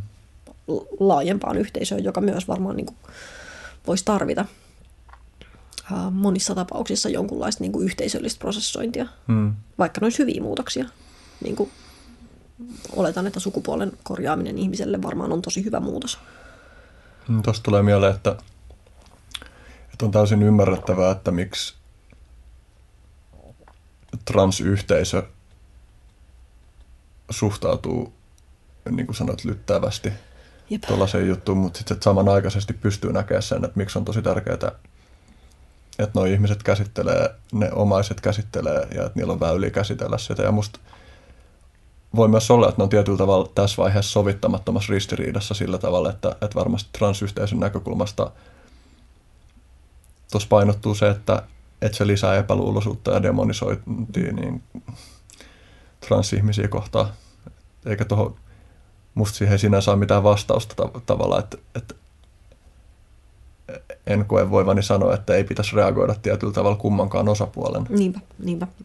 Kyllä mä niin kuin näen ja ymmärrän ja ehkä allekirjoitankin jossain mielessä sen, sen pointin siitä, että ei ehkä, niin kuin, uh, ei ehkä mikään täydellinen ajankohta tuollaiselle avaukselle – nimenomaan siksi, että käydään jotain keskustelua translaista ja mhm. tällaisesta, että, että jos, jos ajatellaan, että ää, niin kuin tietyn yhteiskunnallisen ilmiön, mitä tämäkin on, puimiselle on, on vaikka mediassa ja julkisessa tilassa tavallaan vaan tietyn verran tilaa, mm. niin että, että mihin se tila käytetään, mm. niin kyllä niin kuin, vaikka tässä tapauksessa mun mielestä ihan ilmiselvää, että, että ne niin kuin, transihmisten kokema sorto esimerkiksi on asia, joka niin kuin ansaitsisi sen tilan enemmän kuin se, että mitä nyt niin kuin puoliso voi kokea, ei sillä, että se, se ei olisi myös tärkeää, mutta nimenomaan tavallaan, että mikä kohta käsitellään ensiksi, mutta samaa mieltä, että ihan ymmärrän kyllä puolen ja toisenkin puolen reaktiot. Hmm. Tultiin aika nopeasti ulos sieltä vankilasta, pitäisikö siellä käydä vielä? Joo, ehkä se tavallaan just hetki liipata sitä restauratiivisen oikeuden aihetta, että et just sanomalla siitä, että, että yhteisöjen pitäisi enemmän osallistua niiden asioiden käsittelemiseen. Mä mietin niitä kertoja, kun mä oon itse joutunut jonkun rikoksen teon uhriksi. Jokaisella niistä kerroista mä haluaisin, että mulla olisi ollut mahdollisuus istua sen tekijän kanssa alas, katsoa silmiin ja olla sille, että hei, kerro mulle, että mitä sä päädyit tekemään noin. Mm ja niin kuin suuremmalla intohimolla mä oon niin kuin fantasioinut tosta kuin siitä, mitä joskus... No kyllä mulla varmaan vieläkin voi joskus tulla jotain kostofantasioita, mutta pääosin kun ihmiset perseilee mua kohtaan, niin mä tunnen akuutin raivon jälkeen lähinnä myötätuntoa, mm. koska mulla, mulla on aika automaattinen mekanismi siihen, että mä alan funtsia siinä vaiheessa, kun joku tekee mua kohtaan paskasti, että, että mitkä tekijät ajaa sitä tekee, niin mm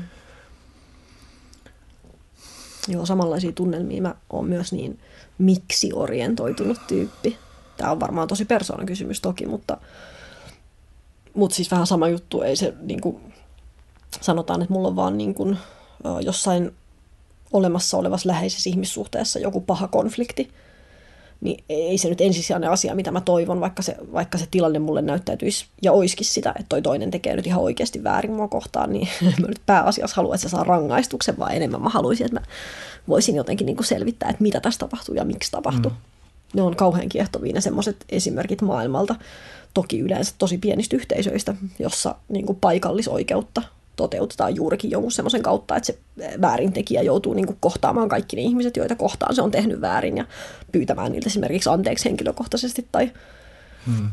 erilaisia tällaisia juttuja. Ilmeisen vaikuttavia. Sosiaalipsykologian paristohon liittyen on tota, uh, eroteltu syyllisyys ja häpeä, ja mä menen hmm. aina sekaisin siinä, että kumpi on kumpi, mutta mut joka tapauksessa niin, että toinen näistä tunteista uh, käy ikään kuin ihmisen identiteettiin jollain semmoisella tavalla, että se tuntee itsensä pahaksi ja se saattaa äh, niin kuin itse asiassa lisätä hmm. ongelmallista käytöstä ja toinen, ja toinen äh, kohdistuu tekoihin. Joo, ja, se on syyllisyys. Se, joo, se on mun mielestä niin kuin kiinnostava erottelu tehdä ja se, että, että okei, että jos tämä pitää paikkansa, niin meidän pitäisi todellakin fokusoida siihen, että silloin kun joku tekee yhteisesti todetusti väärin, niin pidettäisiin huolta, että se saa, se saa siitä sen hyödyllisen tunnekokemuksen, eikä sitä toista. Tämä just liittyy siihen mun kaipaukseen, että mitä mä haluaisin seurauksena ihmisille, jotka selvästi tekee mua kohtaan väärin. Että mä haluaisin, että ne pääsis katsomaan ja havainnoimaan sen seurauksia tai pohtimaan sen mm. seurauksia yhdessä. Että kosto on ihan perseestä. Kosto niin kuin pääosin mädättää meitä mm. sillä, että että jos mä toimin sillä, sellaisella tavalla, että mä kostan jonkun teon jollekin, niin pääosin se vaan vie mun mua sellaiseen suuntaan, johon mä en usko, että mun on hyvä mennä. Mm. Mä pystyn näkemään sen, jossain mä oon miettinyt, että joku tilanne, että joku murtautuisi mun kotiin ja vahingoittaisi mun läheisiä. Niin sellaisessa tilanteessa mä voin helposti nähdä, että mä menisin sellaiseen eläimelliseen primitiiviseen moodiin, jossa mä käyttäisin enemmän voimaa kuin on tarpeellista sen, sen takia, että, tai että siinä ei olisi kyse pelkästään talluttamisesta, vaan siitä, että siinä halusi purkaa jotain, joku rajan ylitys tai jotain. Mutta et, et eihän mitään oikeusjärjestelmää voi rakentaa tuon varaan. Niinpä. Mutta kiinnostavaa tietysti, että noin kyläyhteisöjen oikeuden äh, hakemismenetelmät, että mitä niistä on sovellettavissa meidän miljoona kaupunkien elämään. Tai... Sepä se. Musta tuntuu usein itse siltä, että jos niinku lähtee maailmanparannuslinjalle mielessänsä, niin mä ennen pitkään jotenkin itse törmää siihen, että ei helvetti, meitä on niin paljon liikaa. Ja on tosi vaikea, niin kun, on tosi vaikea ylittää niitä ongelmia, mitä tulee siitä, että meitä on niin jumalattoman paljon. Miksi sitä restauratiivista oikeutta ei vaan tutkita sikan enemmän? Miksi ei ole enemmän jotain kokeita? Tosi hyvä kysymys. En mä tiedä, minkä verran niitä on, mutta en mäkään tiedä, mutta pitäisi olla selvästi enemmän, niinpä. Koska Jos... kyllähän... Niin. Mm, sano Että kyllähän se tiedetään, että ei meidän oikeusjärjestelmä ole mitenkään optimaalinen ja ihan vaan vaikka katsoo jostain taloudellisesta perspektiivistä, niin ei se tuota, ei se tuota sitä, mitä me haluttaisiin sen tuottavan. Ja tietenkään ei tuottaisi mikään mukaan järjestelmä täydellisesti, mutta että ei me varmasti olla optimaalisessa pisteessä. Voisikohan tuossa ajatella, että olisi jonkunlainen linkki siihen, että, että se on kuitenkin niin kuin verrattain uusi ajatus täällä meidän länsimaisen maailmamme piirissä, että et, et ylipäätään niin kuin, uh, ihmisen henkilöhistorialla on merkitystä sen kannalta, mihin se elämässään päätyy. Se psykoterapia ei ole kauhean vanha juttu, mutta ihmisten pistäminen erilaisiin rangaistuslaitoksiin on vanha juttu. Ehkä siinä voi olla joku semmoinen kehitys, että tavallaan tämmöinen modernimpi, terapiakeskeisempi ajattelu, missä tuumataan, että sillä väärintekijälläkin on oikeasti varmaan joku ongelma, joka ehkä pitäisi korjata, ja ehkä sosiaalinen ongelma, ymsymys, on yksinkertaisesti niin, kuin niin uusi kela, että se ei ole ehtinyt vielä hirveästi vaikuttaa meidän hyviin perinteisiin erilaisista niin kuin hmm. tyrmistä ja kidutuslaitteista. Tyrmiä ja kidutuslaitteiden periaatteet. tota, sitten on kuitenkin kulttuureja, jossa esimerkiksi mielletään, että mun perhe on sairas, eikä että minä olen sairas. Mm. Tuollaisia juttuja. Että niin toikin on niin tosi kulttuurisidonnaista. Se varmaan on ihan hyvä askel johonkin suuntaan, jos tällaisista asioista keskustellaan ja niitä pidetään esillä. Niin, mä luulen kanssa. Kyllähän me niinku ollaan tosi yksilökeskeisessä todellisuudessa täällä niin kuin monessa mielessä. Ja vaikka en suinkaan sano, että yksilökeskeisyys olisi jotenkin huono asia, niin, niin se on ikään kuin, kun me tuossa aikaisemmin jotenkin todettiin, että, että, että jollain tapaa tässä eletään ää, niin kuin sen yksinäisen subjektiviteetin ja toisaalta älyttömän vuorovaikutusverkon niin kuin keskinäisessä jännityksessä, niin varmaan tämä tämmöinen klassinen totuus löytyy sieltä keskeltä, mikä ei todellakaan muuten aina pidä paikkaansa, mutta ehkä niin kuin, optimaalisen toimivat ihmiskäytännöt saattaisi olla jotenkin niin kuin vähän lähempän jotain välimaastoa tämän mm. syvällisen individualismin ja sitten mm. toisaalta, että kyllähän yhteisöllisyyskin pahimmillaan on ihan hirvittävän rajoittavaa mm. ja niin kuin, nimenomaan kahlitsee sut johonkin mm. ennalta määrättyihin ikiaikaisiin rooleihin, joita ei käy rikkominen, koska muuten sä rikot niin kuin koko yhteisön jotain välimaastoa tässä kai haetaan. Mutta sitähän niin kuin, eihän tasapainoa ole olemassakaan, ole vaan tasapainottelua. Hmm. Tuosta niin tuli vielä mieleen, että nyt mun katkesi ajatus.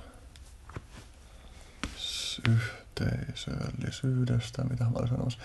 Mä kysyn tähän väliin seuraava kysymyksen, koska mä nyt en saa enää päähän, mikä se oli. Ajatusenergia alkaa loppua. Mitä susta tuli antropologi? Mä synnyin sellaiseksi. No tota, mm, ihan niin kuin käytännössä konkreettisesti. Minkälaiset jutut ohjas sua sinne mm, Mitenköhän pitkän kehitystarinan tässä kertoisi? Tota, Jossa vaikka viimeisten miljoonan vuoden Viimeisten aikana. miljoonan vuoden aikana. Ää, kuten sanottu, musta tuntuu, että mun mieli on ikään kuin valmiiksi virittynyt tämän kaltaiseen tarkasteluun. Tämä on niin kuin, tapa katsoa maailmaa, joka istuu mulle luontevasti. Ää, käytännössä siinä kävi niin, että äm, mä kauan sitten lukion jälkeen tuumasin, että mä olisin halunnut lukea joko psykaa tai historiaa. Mua riivas historian opetuksessa. Hissa oli mun lempiaineita koulussa. Mutta se oli jotenkin tosi kiusallista, että, että historia ikään kuin alkoi jostain kaksoisvirtojen maasta ja maanviljelyksen keksimisestä. Ja kuitenkin oli maailman kartta olemassa ja mä aina siellä niin kuin pohdiskelin hissan tunnella, mitä ne kaikki muut maailman mm. kansat mm. niin kuin teki, mitä Kiinassa tapahtui tosi kauan aikaa sitten, tai ylipäätään, että, että miksi se historia alkaa tästä mm. maanviljelyn historiasta.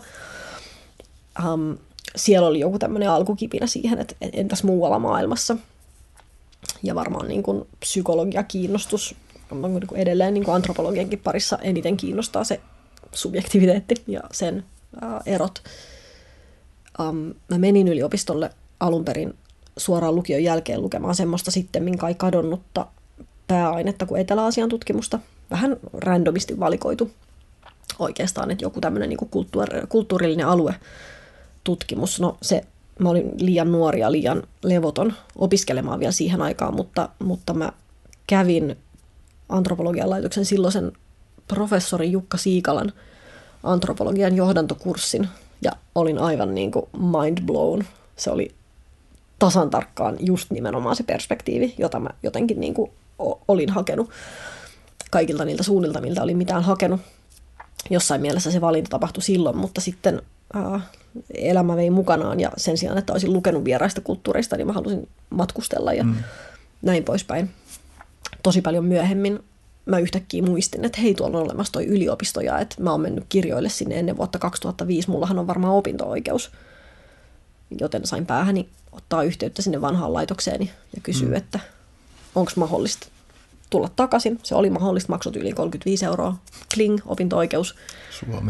Ihan mahtava juttu, siis ihan käsittämätön. Ja tota, ää, toki mä olin edelleen niin kuin väärässä paikassa sen antropologian kannalta, mm. mutta sitten mä otin pääsykoekirjan käteen ja menin ihan normaalisti sit pääsykokeiden ää, kautta sisään niin kuin kaikki muutkin. Joskus se on siis vain yhdestä hyvästä opettajasta tietysti mielessä kiinni, mm. ilmeisesti. Joo. Pitkä detour, mutta mä oon tosi iloinen, että mä päädyin sinne, koska ää, en tiedä, jossain mielessä niin kuin virkistävämpää ajatuksellista ympäristöä saa kyllä hakea. Hmm. Niin tavallaan ajat, ajattelun moninaisuus on asian ytimessä, niin Joo. tapojen moninaisuus. Joo, ja se, semmoinen esimerkiksi jotenkin niin kuin, mua itteeni ilahdutti kauheasti. Mä en ole ollut koskaan niin kuin, ikään kuin kouluympäristössä ollenkaan hyvä solmimaan mitään ihmissuhteita, ja mä melkein onnistuin posottaa noin yliopisto-opintonikin läpi tutustumatta mun antrokollegoihin.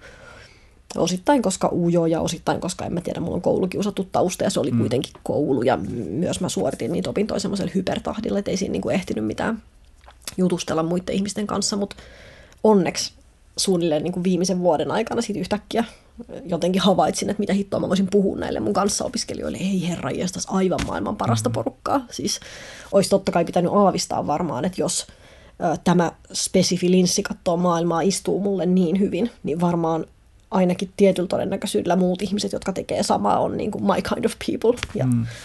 joo, se oli kyllä kans niin kuin sosiaalisen todellisuuden kannalta ihan erinomainen valinta. Joo. Ö, nyt tulee läjä mun tällaisia vakiokysymyksiä, joita mä kysyn mm. jotakuinkin kaikilta vierailta. Ensimmäinen niistä vakiokysymyksistä tavallaan liittyy vähän tuohon, mutta se on ehkä laajempi. Se on jotakuinkin niin, että, että mitkä on ollut sua eniten sun elämässä muovaavia asioita. Mä oon niin uh, todella introspektiivinen ja omaa elämänprosessiani jatkuvasti ees taas kelaava ja itselleni tavallaan kirjoittava ihminen, että tuohon ei oikeastaan varmaan mahdollista vastata mm. ilman, että, että se on semmoinen oma niin kuin todella kiinnostava, hei tässä minun elämäntarinani, haluatko mm. kuulla kaiken, mutta okei, okay, mä yritän sanoa sulle jotain pähkinänkuoripointteja. Um, mun perhe, hehe, mm. sellainen perhe kuin mulla on, mitä ikinä se tarkoittaa, on mm. erittäin voimakkaasti muovannut mua ihmisenä ja muovaa edelleen. Mun perheenjäsenet on tosi älykkäitä ja keskustelevia kaikki. Ja um, musta tuntuu poikkeuksellisen avoimia jollain tapaa sen kanssa, että mitä saa sanoa. Hmm. Se on vahva muovaava tekijä. Um, toinen vahva muovaava tekijä on se, että me muutettiin ympäriinsä hirveästi koko mun lapsuus, joka opetti, mm, opetti asioiden väliaikaisuutta ja sitä, että muutoksella voi surffailla, sitä ei ole pakko pelätä. Sanotaan vaikka noin. Hmm. Sitten minkälaiset asiat pelottaa? Rajallisuus on jossain mielessä pelottavaa. ja toisaalta, tai niin ehkä sekin on rajallisuuden muoto, mm, semmoinen niin paikalleen jämähtäminen, ehkä jonkunlaisen paralleelin sille, että on sitten niin kuin tottunut ää, muutokseen. Mua on aika paljon aina kauhistuttanut sellaiset kaikki skenaariot, joissa uh, liikkuvuus ja ehkä ennen kaikkea niin kuin mentaalinen liikkuvuus jostain syystä on rajattua. Mm. Mä en missään nimessä haluaisi uh, sitoa itteni, sitoa itteeni yhtään mihinkään sellaiseen, jolla on uh, mahdollisuus tuottaa mulle kipua. Hmm. Eli sitoutumiskammonen. Mm. Niin, kyllä kun sä sanoit ton, niin, niin mulle heti heräsi ajatus, että tajaa, että että, että itsellä esimerkiksi parisuhde tuntuu tosi hyvältä sellaiselta paikalta, jossa tuntea kipua, mutta johon silti haluaa sitoutua. Mutta ehkä siinä ei ole se kivun, kivun tunteminen, ei ole se ensisijainen juttu siinä kuitenkaan. Mm, varmaan, varmaan semmoinen parisuhde on tosi ihana juttu. Mä mm. en ihan voi kuvitella, mutta voin vähän kuvitella. Mm. Seuraava kysymys on, että mistä, minkälaisista asioista ammennat inspiraatiota? Mm-hmm auringonlaskuista. Hmm. Ihmisistä, joiden kanssa mä teen asioita. Mä oon tosi yhteisöllinen tekijä, e- enkä oikein niin kuin, mä en oikein saa kauheasti mitään irti sellaisesta tekemisestä, mitä mä teen jotenkin yksin itselleni. Hmm. Näin poispäin mä kaipaan sitä, että mulla hmm. on joku, joku lauma, joka peilaa mulle mun ajatuksia ja tunteita takaisinpäin. Ja, ja jos siinä laumassa, joka tällä hetkellä esimerkiksi varmaan tässä merkityksessä on vaikka meidän toimitus, jos siellä laumassa on positiivisia tunteita, niin ne inspiroi mua tosi voimakkaasti. Toisaalta uh, mä viihdyn omassa seurassani hmm. ihan uskomattoman hyvin. Mä oon ihan siis maailman paras tyyppi. ja, ja, ja sieltä niin kuin omasta seurasta kyllä tulee tosi paljon inspiraatiota. Hmm. Tai omasta sisäisestä hiljaisuudesta. Hmm.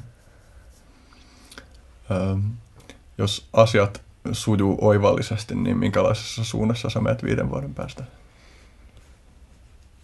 Toivottavasti jossain sellaisessa, joka on yllättävää, jota mä niin en osaa vielä keksiä. Hmm. Olisi ehkä tälleen tosi spontaani vastaus. Ja sitten siihen voi pinota päälle semmoisia, että toivottavasti minulla on toinen koti jossain aurinkoisessa ja lämpimässä maassa, mutta tota, ei sitä koskaan tiedä, mikä tekee itse niin kuin onnelliseksi. Hmm. sitten vielä viimeisenä. Mä oikeastaan täydennän tätä kysymystä sillä, että mä oon aiemmin kysynyt tämän vähän suppeampana, mutta musta tuntuu, että mä teen tähän tällaisen pienen laajennuksen, jotta se on hieman... Joo. Ö, mitä haluaisit toivottaa ihmislajille? Ja sitten se laajennus on se, että tämä voi olla myös semmoinen niin kuin loppurepliikki kuulijoille. Sitten pitäisi olla kauhean timakka one-lineri. Mä en tiedä, onko mä niissä hyvä. Mä haluaisin toivottaa ihmislajille mm, empatiaa, sitä jaettua ihmisyyttä kohtaan, joka todennäköisesti muodostaa meistä tosi tosi suuren osan kaikkien näiden meidän viehättävien persoonallisten ja kulttuuristen erojen alla. Ja sellaista niin kuin, perusystävällisyyttä jotenkin toisiaan kohtaan. Ja sen muistamista, että, että, että toinen on niin kuin sinä. Wow. Kiitos. Kiitos. Tosi, tämä oli tosi tosi kiva juttu. Vihdoinkin. Jee! Yeah. Hmm.